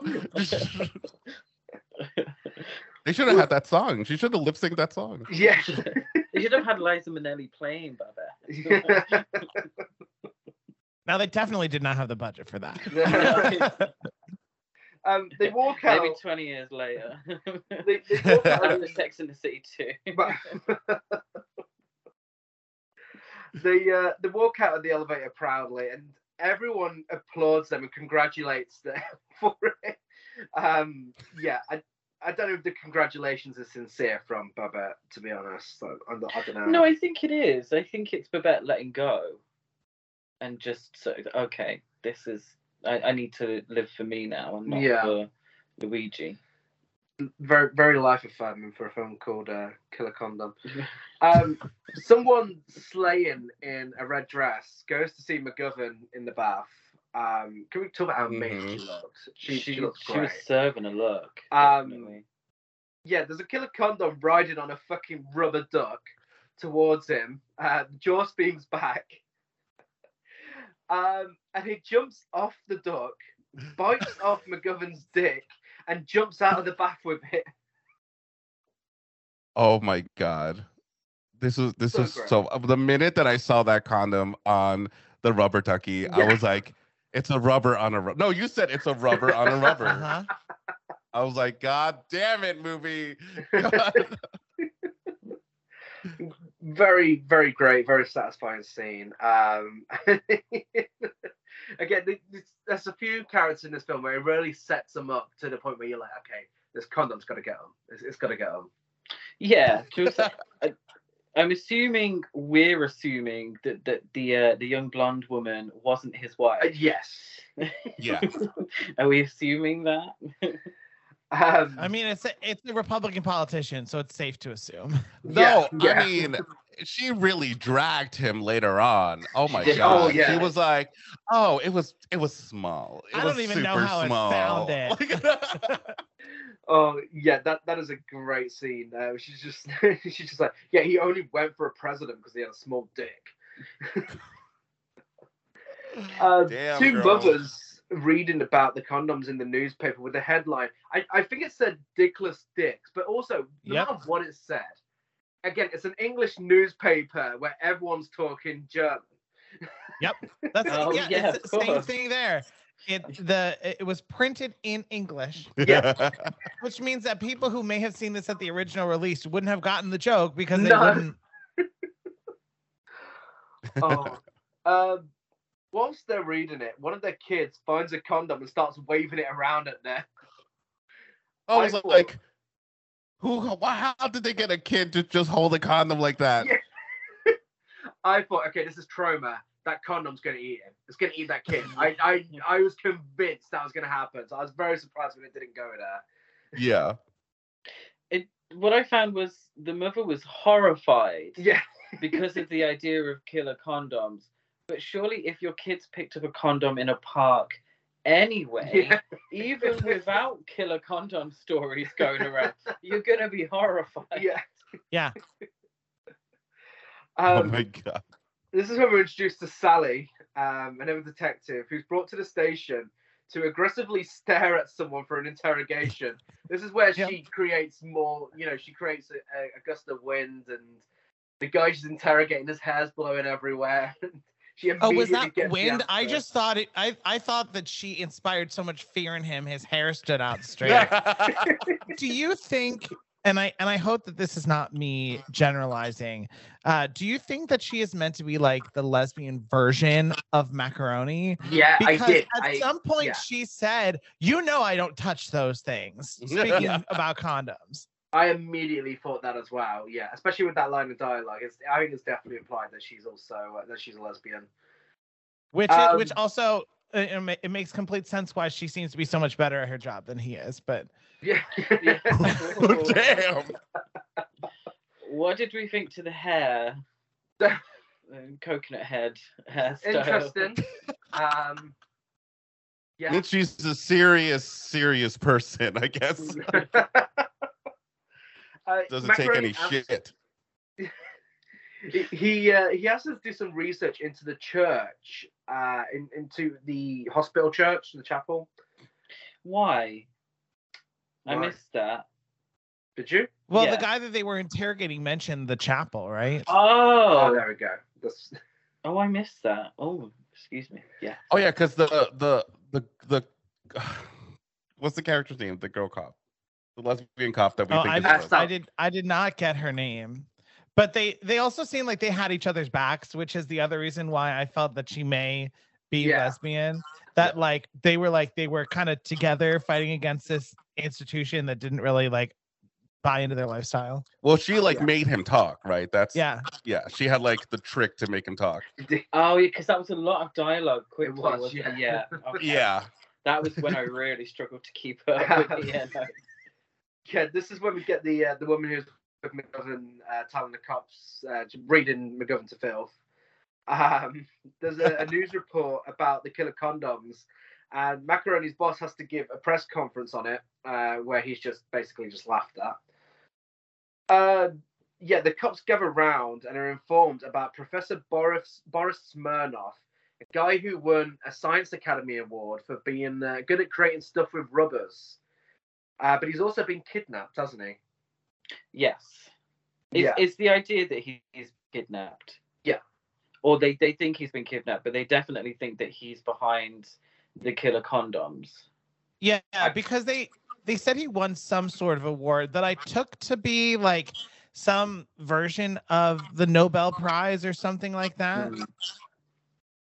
I do I do admit at this point on, I the the story does start to get outlandish, because Yeah. all these Yeah. other elements are coming in, where I'm like trying to follow. So if I ask you guys for what your thoughts are, because I I'm still putting mine together, um, just so you guys know.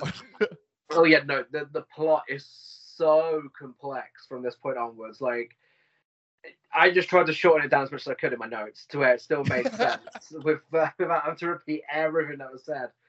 Um, I think it's no mistake that his name is Smirnoff yeah, in a parody of American cinema, where the potential bad guy is definitely Russia. yeah, yeah.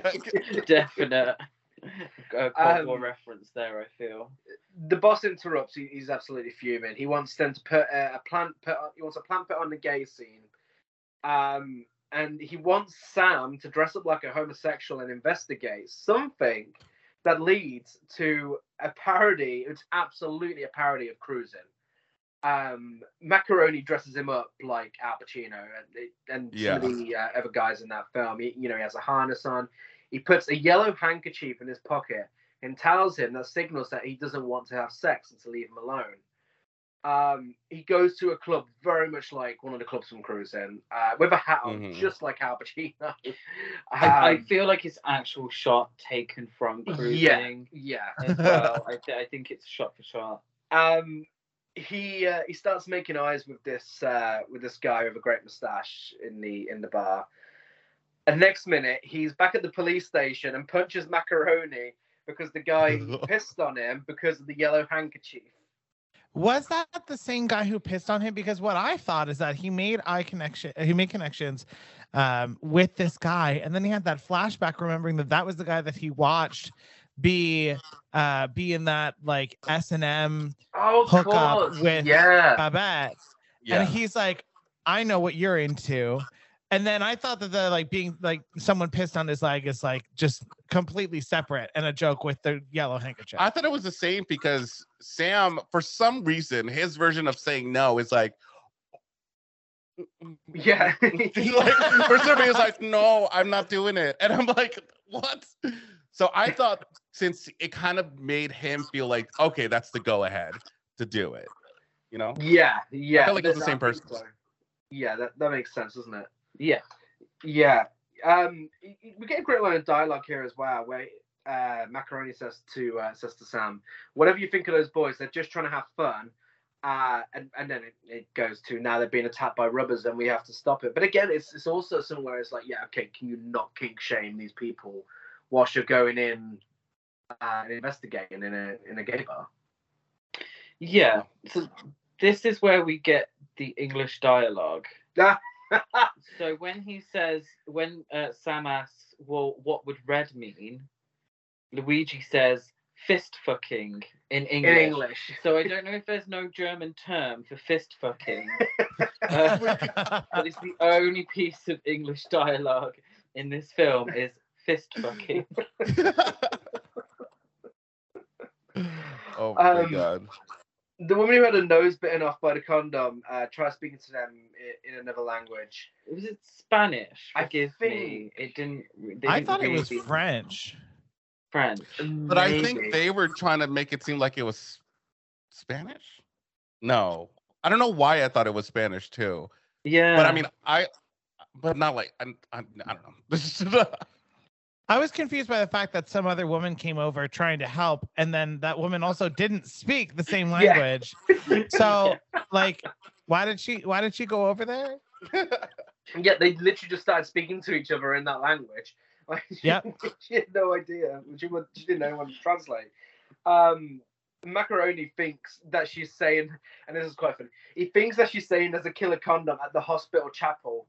Um, so he understood that much and goes there. Um, you know, it's a good lead. It's a good lead for a guess. um, Billy arrives at the station and translates what the woman is saying straight away um, she spots a man on a picture that is at the hospital chapel with the condoms. So Mackeroni goes to speak to Dr. Riffleson um, about the guy on the picture, and uh, she tries telling him to get a wife as she presses a button under her desk. Well, the guy in the picture is a Chinese man, Yeah. isn't he as well? Which again, your villain in a parody of American cinema. Yeah, You have one Russian man and you have one Chinese man Yeah. as your villains. I'm like, it's yeah, it's slapping you in the face. I, Yeah. I definitely think. Uh, the the nose woman leads Sam uh, and another cop to a secret area in the chapel. The cops enter and gunshots are heard. Uh, the Chinese man comes out and takes the woman into the secret area with him. Mackeroni hears a screaming, uh, screaming, screaming, and uh, gunshots, and finds the secret area. To which he just falls down it and falls down the stairs. This was so funny because well, I think we watched it like two or three times because, and, and just rewound and watched it again. that made him giggle. because like you he, can see you can see they like literally just had a rag doll and threw it down Yeah. the stairs because he like the arms go like flailing outwards. It's so funny. Um, he he finds Professor Smirnoff uh, in what is an underground lab where he's making the killer condoms, and Smirnoff reveals uh, he does it in exchange for red jelly from uh, Dr. Riffleson. What's red jelly? I thought he was saying bl- like he was trying to s- think of blood, but he kept saying red jelly over again. So I Yeah. guess Jelly. it's Well, just and- jelly. Well, and it, it seemed to me that the that the red jelly was produced in some way from the penises that were bit off by the condoms. Ew. Wait, Oh, are the are the condoms eating the dicks? I think so. So they have. I thought they did. They say that they had stomachs. Well, they're not, I don't think they're digesting them, but the condoms bite off the penis, and then and then bring it back to that was that was uh, again. This is where to the listeners, if you have not watched this film, this is where it gets very complicated, very very quickly. well i mean what do you guys think because i don't think we really discuss like what happens after the initial attachment or biting off well, we've seen a few times where they just spit the dicks out. Um, okay but at So the they're- same I mean, yeah, killer condoms. Yeah. Yeah, I mean, it's implied that they have one of uh, Mackeroni's balls. So But the intention, so as it's the big reveal and the reasoning behind it all is simply castration, yeah, there's no real reason for them to keep the penises true. unless But the it's penises are never found. Yeah, They I- they make it a thing to like they could never find them. which is which is why because I thought that at some point Dr. Riffleson was like the you know it, it benefits her, what she's trying to do because the penises get bitten off and then and then from that she's able to make his red jelly and give it to him. Yeah, I thought he was eating like some sort of red infused blood. They just put the Dick penises in a blender and then blended it, and that's what he got. Wow. Right. Uh, Wonder what the health benefits are. It's very, Um, very keto. It's very keto. Yeah, Um, I don't know. We could we could be so off because we tend to do that a lot. Is be off on. I feel like interpreting things. maybe the filmmakers just didn't want to explain. yeah. like it's called Killer Condom. Do we really need to explain everything? but there, there's a, lo- I don't know. There is a lot of words in this sequence um, where he goes into Yeah. a lot of detail um, with a lot of scientific terms and such. So I kind of feel like he did, but it was just so over the top of But do you think it's scientifically accurate what he's Oh, saying? of course, of course, yeah, no, it's obvious. Sorry, I forgot I was sat next to Marie Curie. Excuse me, ma'am.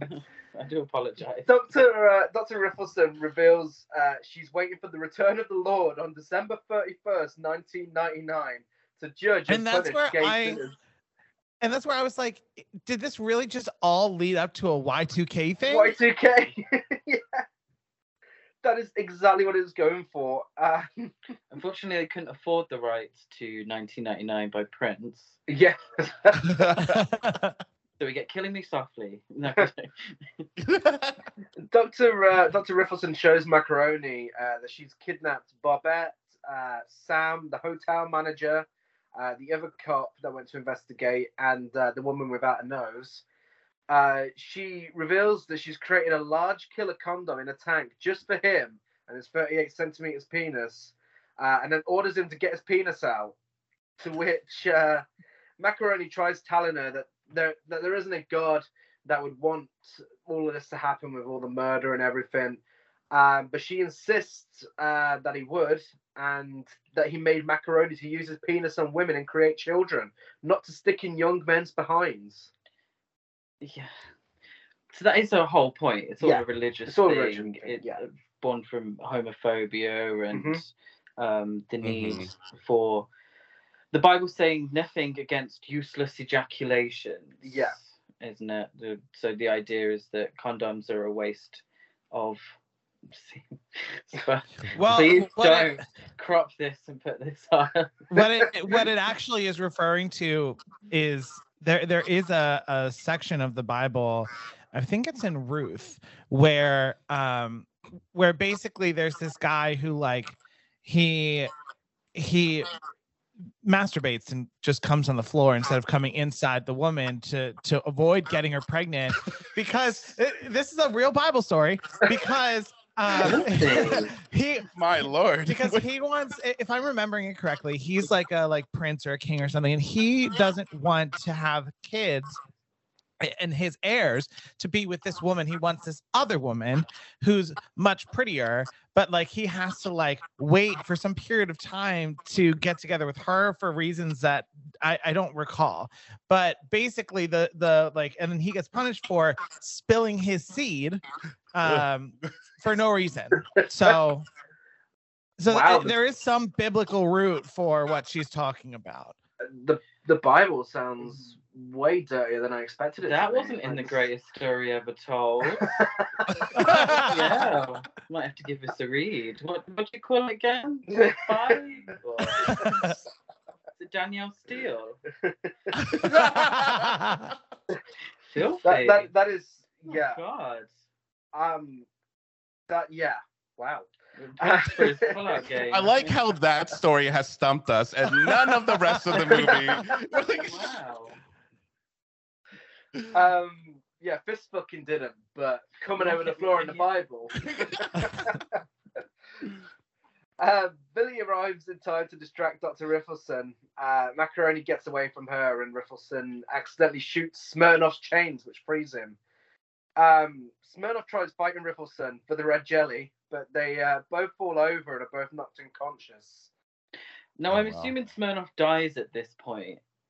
Do we see him again? You never see him again. Oh, okay. This is I don't think we do. very sad ending for him. Yeah. He didn't get his red jelly. Um, he didn't get his cock smoothie. He didn't. know. Uh, a condom attacks Mackeroni, but Billy saves him by putting his hand in the way and then confesses his love for him. Uh, Riffleson regains consciousness and holds a gun to Billy, threatening to kill him if Mackeroni doesn't jump into the tank of condoms. But She really looked like Kate Bush. At she looked like point. Kate It was Bush. really off-putting. I was like, oh my god, Kate Bush has lost the plot. She really, did, she really did. I I hate when people look too much like a celebrity because it's really off-putting. Yeah. Oh my god, I can't believe Kate Bush is doing this. um, So I do have a question. How how do you think uh, Billy putting his hand in the way stopped this giant condom? Because it's already been established that they are capable of eating flesh that isn't a penis because it ate the woman's nose. yeah. Also, and it bites his hand though, isn't it? it does bite his hand, but also, how did his hand save the day when apparently he has like the biggest dick on the planet? So, I mean, could the But condom is not the have moved extra- in midair? It's the extra large condom though, isn't it? No, I think it's a normal one that did it. Oh, okay. Yeah. Well, he could have used his penis to bat away the condom. Ah, If it was, if it was that big. this is just Ah! this is just illogical. I can't believe it. um, yeah, but it, it takes the chunk out of his hand. Um, it doesn't take. The, well, the point is, it didn't. Yeah, it, it, he does. Luigi does look at the hand afterwards Mm. And say, "Oh, you know, you've been." uh, I, I don't know what he says. I can't remember. But Um, No, I do like he. I like that Billy just nonchalantly says like, "I love you, cop," and I'm like, "All right, relax." Uh, yeah, this is when uh, Mackeroni gives a massive speech um, about hypocrisies uh, within religion uh, and the fact that Mhm. Riffleson wants to kill all these people, uh, whereas these, uh, you know, all the the members of the LGBTQ plus community she wants to kill, they're just living their lives and not actually harming anybody. Um, but you know, she thinks God wants her to uh, to kill all these people. Who are the people that start collecting? Oh, you have no behind idea who those people What are. was that? I thought that, I thought they were the patients there. I thought Yeah. like they like well somehow found their way down there. Um, yeah, I mean, he says at one point, he's, he's like, "Oh, I could see the light. I could hear the angels singing." I was like, "Are they supposed to be angels?" Like they, and then like the twelve disciples. Were there Yeah. twelve of them? oh. it really wouldn't surprise me with this film if that's what they were going for. Um, A Bible story I do remember. and not half as exciting as the one that I've learned today. uh, Riffleson tries shooting herself, but it's a fake gun with uh, a flag saying "I love you" coming out at the end of it. Um, so instead, she just throws herself into the pool of killer condoms. and dies immediately. Like Immediately. the second don't even go she near her. touches the water. Uh, Mackeroni quits his job despite his boss telling him how much of a great detective he is. Uh, whilst Sam uh, is having a conversation with Babette, who uh, thinks he's sexy despite being homophobic. Yeah. I did find it funny where the uh, his boss, Luigi's boss, says, "Oh, but you're our top guy," despite doing nothing but calling him a prick and lazy. I know, yeah. and shit. like that's definitely again, I definitely must have been one of the Lethal Weapon yeah. films where so at the end they turn to Mel Gibson, "Oh, "You're our best guy, Mel." Whatever his Well- name is. and I love that like the police captain is like, you are you are our best cop. How about not coming to work for a month? Yeah. You almost died. Four weeks. Four weeks. Yeah, four four weeks will do. You take four weeks off. and for a really touching ending, uh, Mackeroni decides he's going to take Billy home to uh, Sicily to meet his mother. Yeah. Yeah, and that's uh, and that's Killer Condom. That's Killer Condom. The What film that we chose that we that we sent to you guys uh, on our on our list. The film that I put on the list, thinking, oh, that that'll make for a fun fun trashy episode, but. How complex was that plot and uh, all that commentary and everything? Way more to I know. Yeah. What's uh, Something I did not expect from this title alone. And honestly, that's the magic of it is Yeah. go in blind. Don't don't, you know, ha- have pre notions about it. I think that was the best way to do it. Yeah, I agree. I I do think you know my only real criticism of the film is I is is that the plot just got so complex in the last like ten percent of this movie that it seemed to be like fairly fairly easygoing and then out of nowhere we just like went way up in complexity. I feel like you could have done you could have done the same things where it came down to like the villain just uh hating sinners and being very like religiously based in what they're doing without like having to have this this scientist uh, who's Russian out of nowhere be the one making these things. Like, I don't know. I feel like there are better ways to do it. But I liked it. It was I thought. I thought at some point I'm just like, just take me movie. Just take me for the ride. just like I, know, I, d- I do think at some point like in the a portion of it was dragged on a little bit but then we got there you know Yeah, yeah. I mean, he, he- a film like this has absolutely no right being an hour and forty-seven minutes. Uh, Oh, yeah. Too long. Too long. Uh, oh, oh, very good. It's too long. But ah, are, are you still not? No, No? no. Are we are we still talking cocks? Yeah. Okay, there we, But yeah. there we are. See, I was making valid points about this very serious film. Yeah. Well, sure. Can we Roger either? Um, uh, yeah, I thought it was too long. I think some of the jokes repeated themselves, but I loved how it got in themes that I wasn't expecting. There were layers to the film um, that I wasn't expecting, and I, I just I love when a film does that because, you know, if you're trying to, to teach a lesson. Really, you know, and it wasn't preachy, but it was trying to teach a lesson Yeah. about acceptance Yeah. um, mainly, you know, lure people in and then teach them a lesson that they may not have gone out of their way to want to learn. Mm. If this Mhm. film was called Gay Detective, you know, no, a lot of people wouldn't have watched the film, Mm. really. Mhm. But call it Killer Condom, and people are like, okay, I, I need to watch this. Yeah. And then they find out that it's uh, a gay film Mm. and a positive gay film, and they may learn a little something Yeah. by the end. Yeah. Absolutely. Hopefully. Yeah.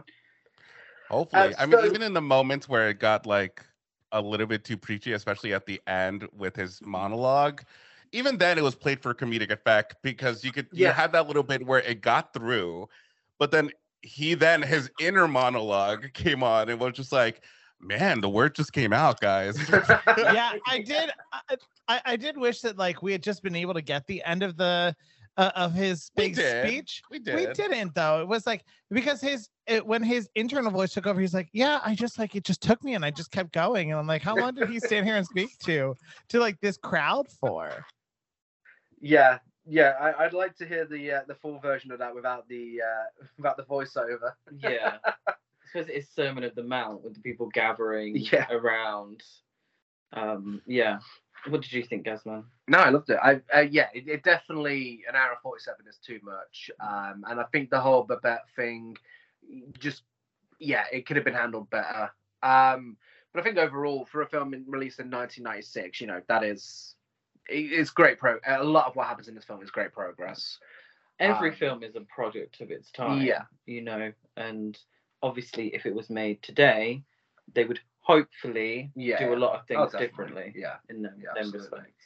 Uh, yeah, and if anyone wants to watch it again, it's on YouTube in full. Um, with Good subtitles. quality as yeah, well. yeah, yeah, Sometimes with the YouTube ones, you're like, who's that? Where, what's Yeah. that? We were, we were watching uh, Gay Deceivers on YouTube. Um, are you aware of the Gay Deceivers? No. You know the famous clip where the woman stands on his flowers and he says, I I don't know my flowers, but I know a bitch when I see one. Yes, This I have is the seen film. that. This is the whole Oh my film. god. Yeah. Um That's the best scene It's from the, the film. best scene so from the film. Oh, I don't recommend okay. it. Uh, we were watching that recently and they cut that scene from the YouTube video of the full movie. And uh, so you had the audio for YouTube purposes. I probably shouldn't be telling people. Is it, ille- is it illegal to watch it or is it illegal to upload it? Well, I mean, The Gay Deceivers is a pretty homophobic film overall, so fuck them. Yeah, it you- tried. No, it tried. It was a product of its time. It did try. Yeah. Um, There's one positive gay character played by an openly gay actor, which was nice. Yeah, And you but that can- scene was yeah. coming up, and we were like, "Oh my god, it's the scene! It's the scene! I love it!" And then the screen goes black, and it was like, in keeping with YouTube, what's what to call it, we, you know, but you can guess what's happening. And like from the audio, you cannot guess what's happening. When he's shouting Oh about God. his peonies, you can you have no idea. So funny. No, little known fact, uh, the Gay Deceivers was a second choice for our podcast name. Oh, nice. No, no, I'm totally joking. Totally joking. are, you, are you trying not to uh, join the army? that No. is the plot of Have that you been film. drafted? That, that is the plot. Oh of that film. lord. Yeah, they, they pretend to be gay to get out of going to Vietnam. Yeah. Yeah, and it's uh, for filming the '60s. I'm sure you can imagine how that goes. But it's like an episode of the Brady Bunch. Like Yeah. it's very much um like a full length sitcom. It's Yeah. got sitcom music and like all that. Like oh, Oh love wow. you. And then yeah. But yes, if you're a fan of uh, if you're a fan of Killer Condom, if, if you're somehow a fan of the Gay Deceivers, then uh, let us know on our social media. We're Horror Cult Trash over on Facebook and Instagram, and Horror Cult Trash on Twitter.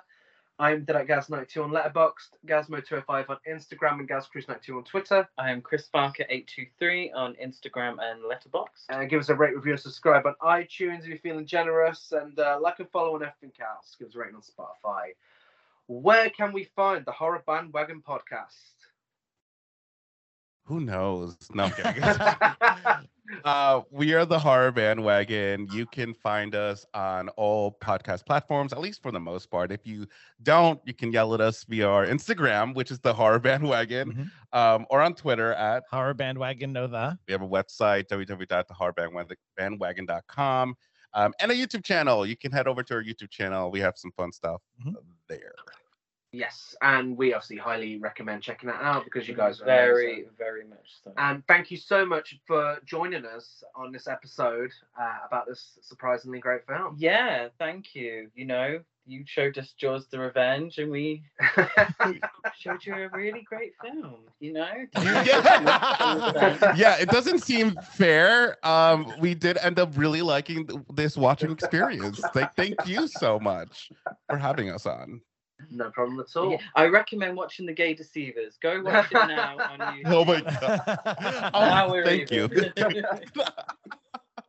Uh, we'll be back next week with uh, I don't know. I, are we saying this an official theme? The month of Queens. no, this is No? the first time you discussed Um, it with well, me. uh, I'm, I'm saying it, it's, uh, it's it's a month of Queens. So Um, put on the spot. well, we're starting with PJ Soles oh in yes, Rock and Roll High School. yeah. So excited to cover Rock and Roll High School. Love that film. Lots to say. Yes, lots to say about the Ramones singing to PJ Soles while she's having a shower. Yes, yeah, yeah. Um, but yeah, so we'll There's a be lot great things. No, there's a lot. There's of a lot of things great to things. say. sorry. Clint Howard's in it. um, Weird so, things to say. Uh, we'll be back same time, same place next week. Bye.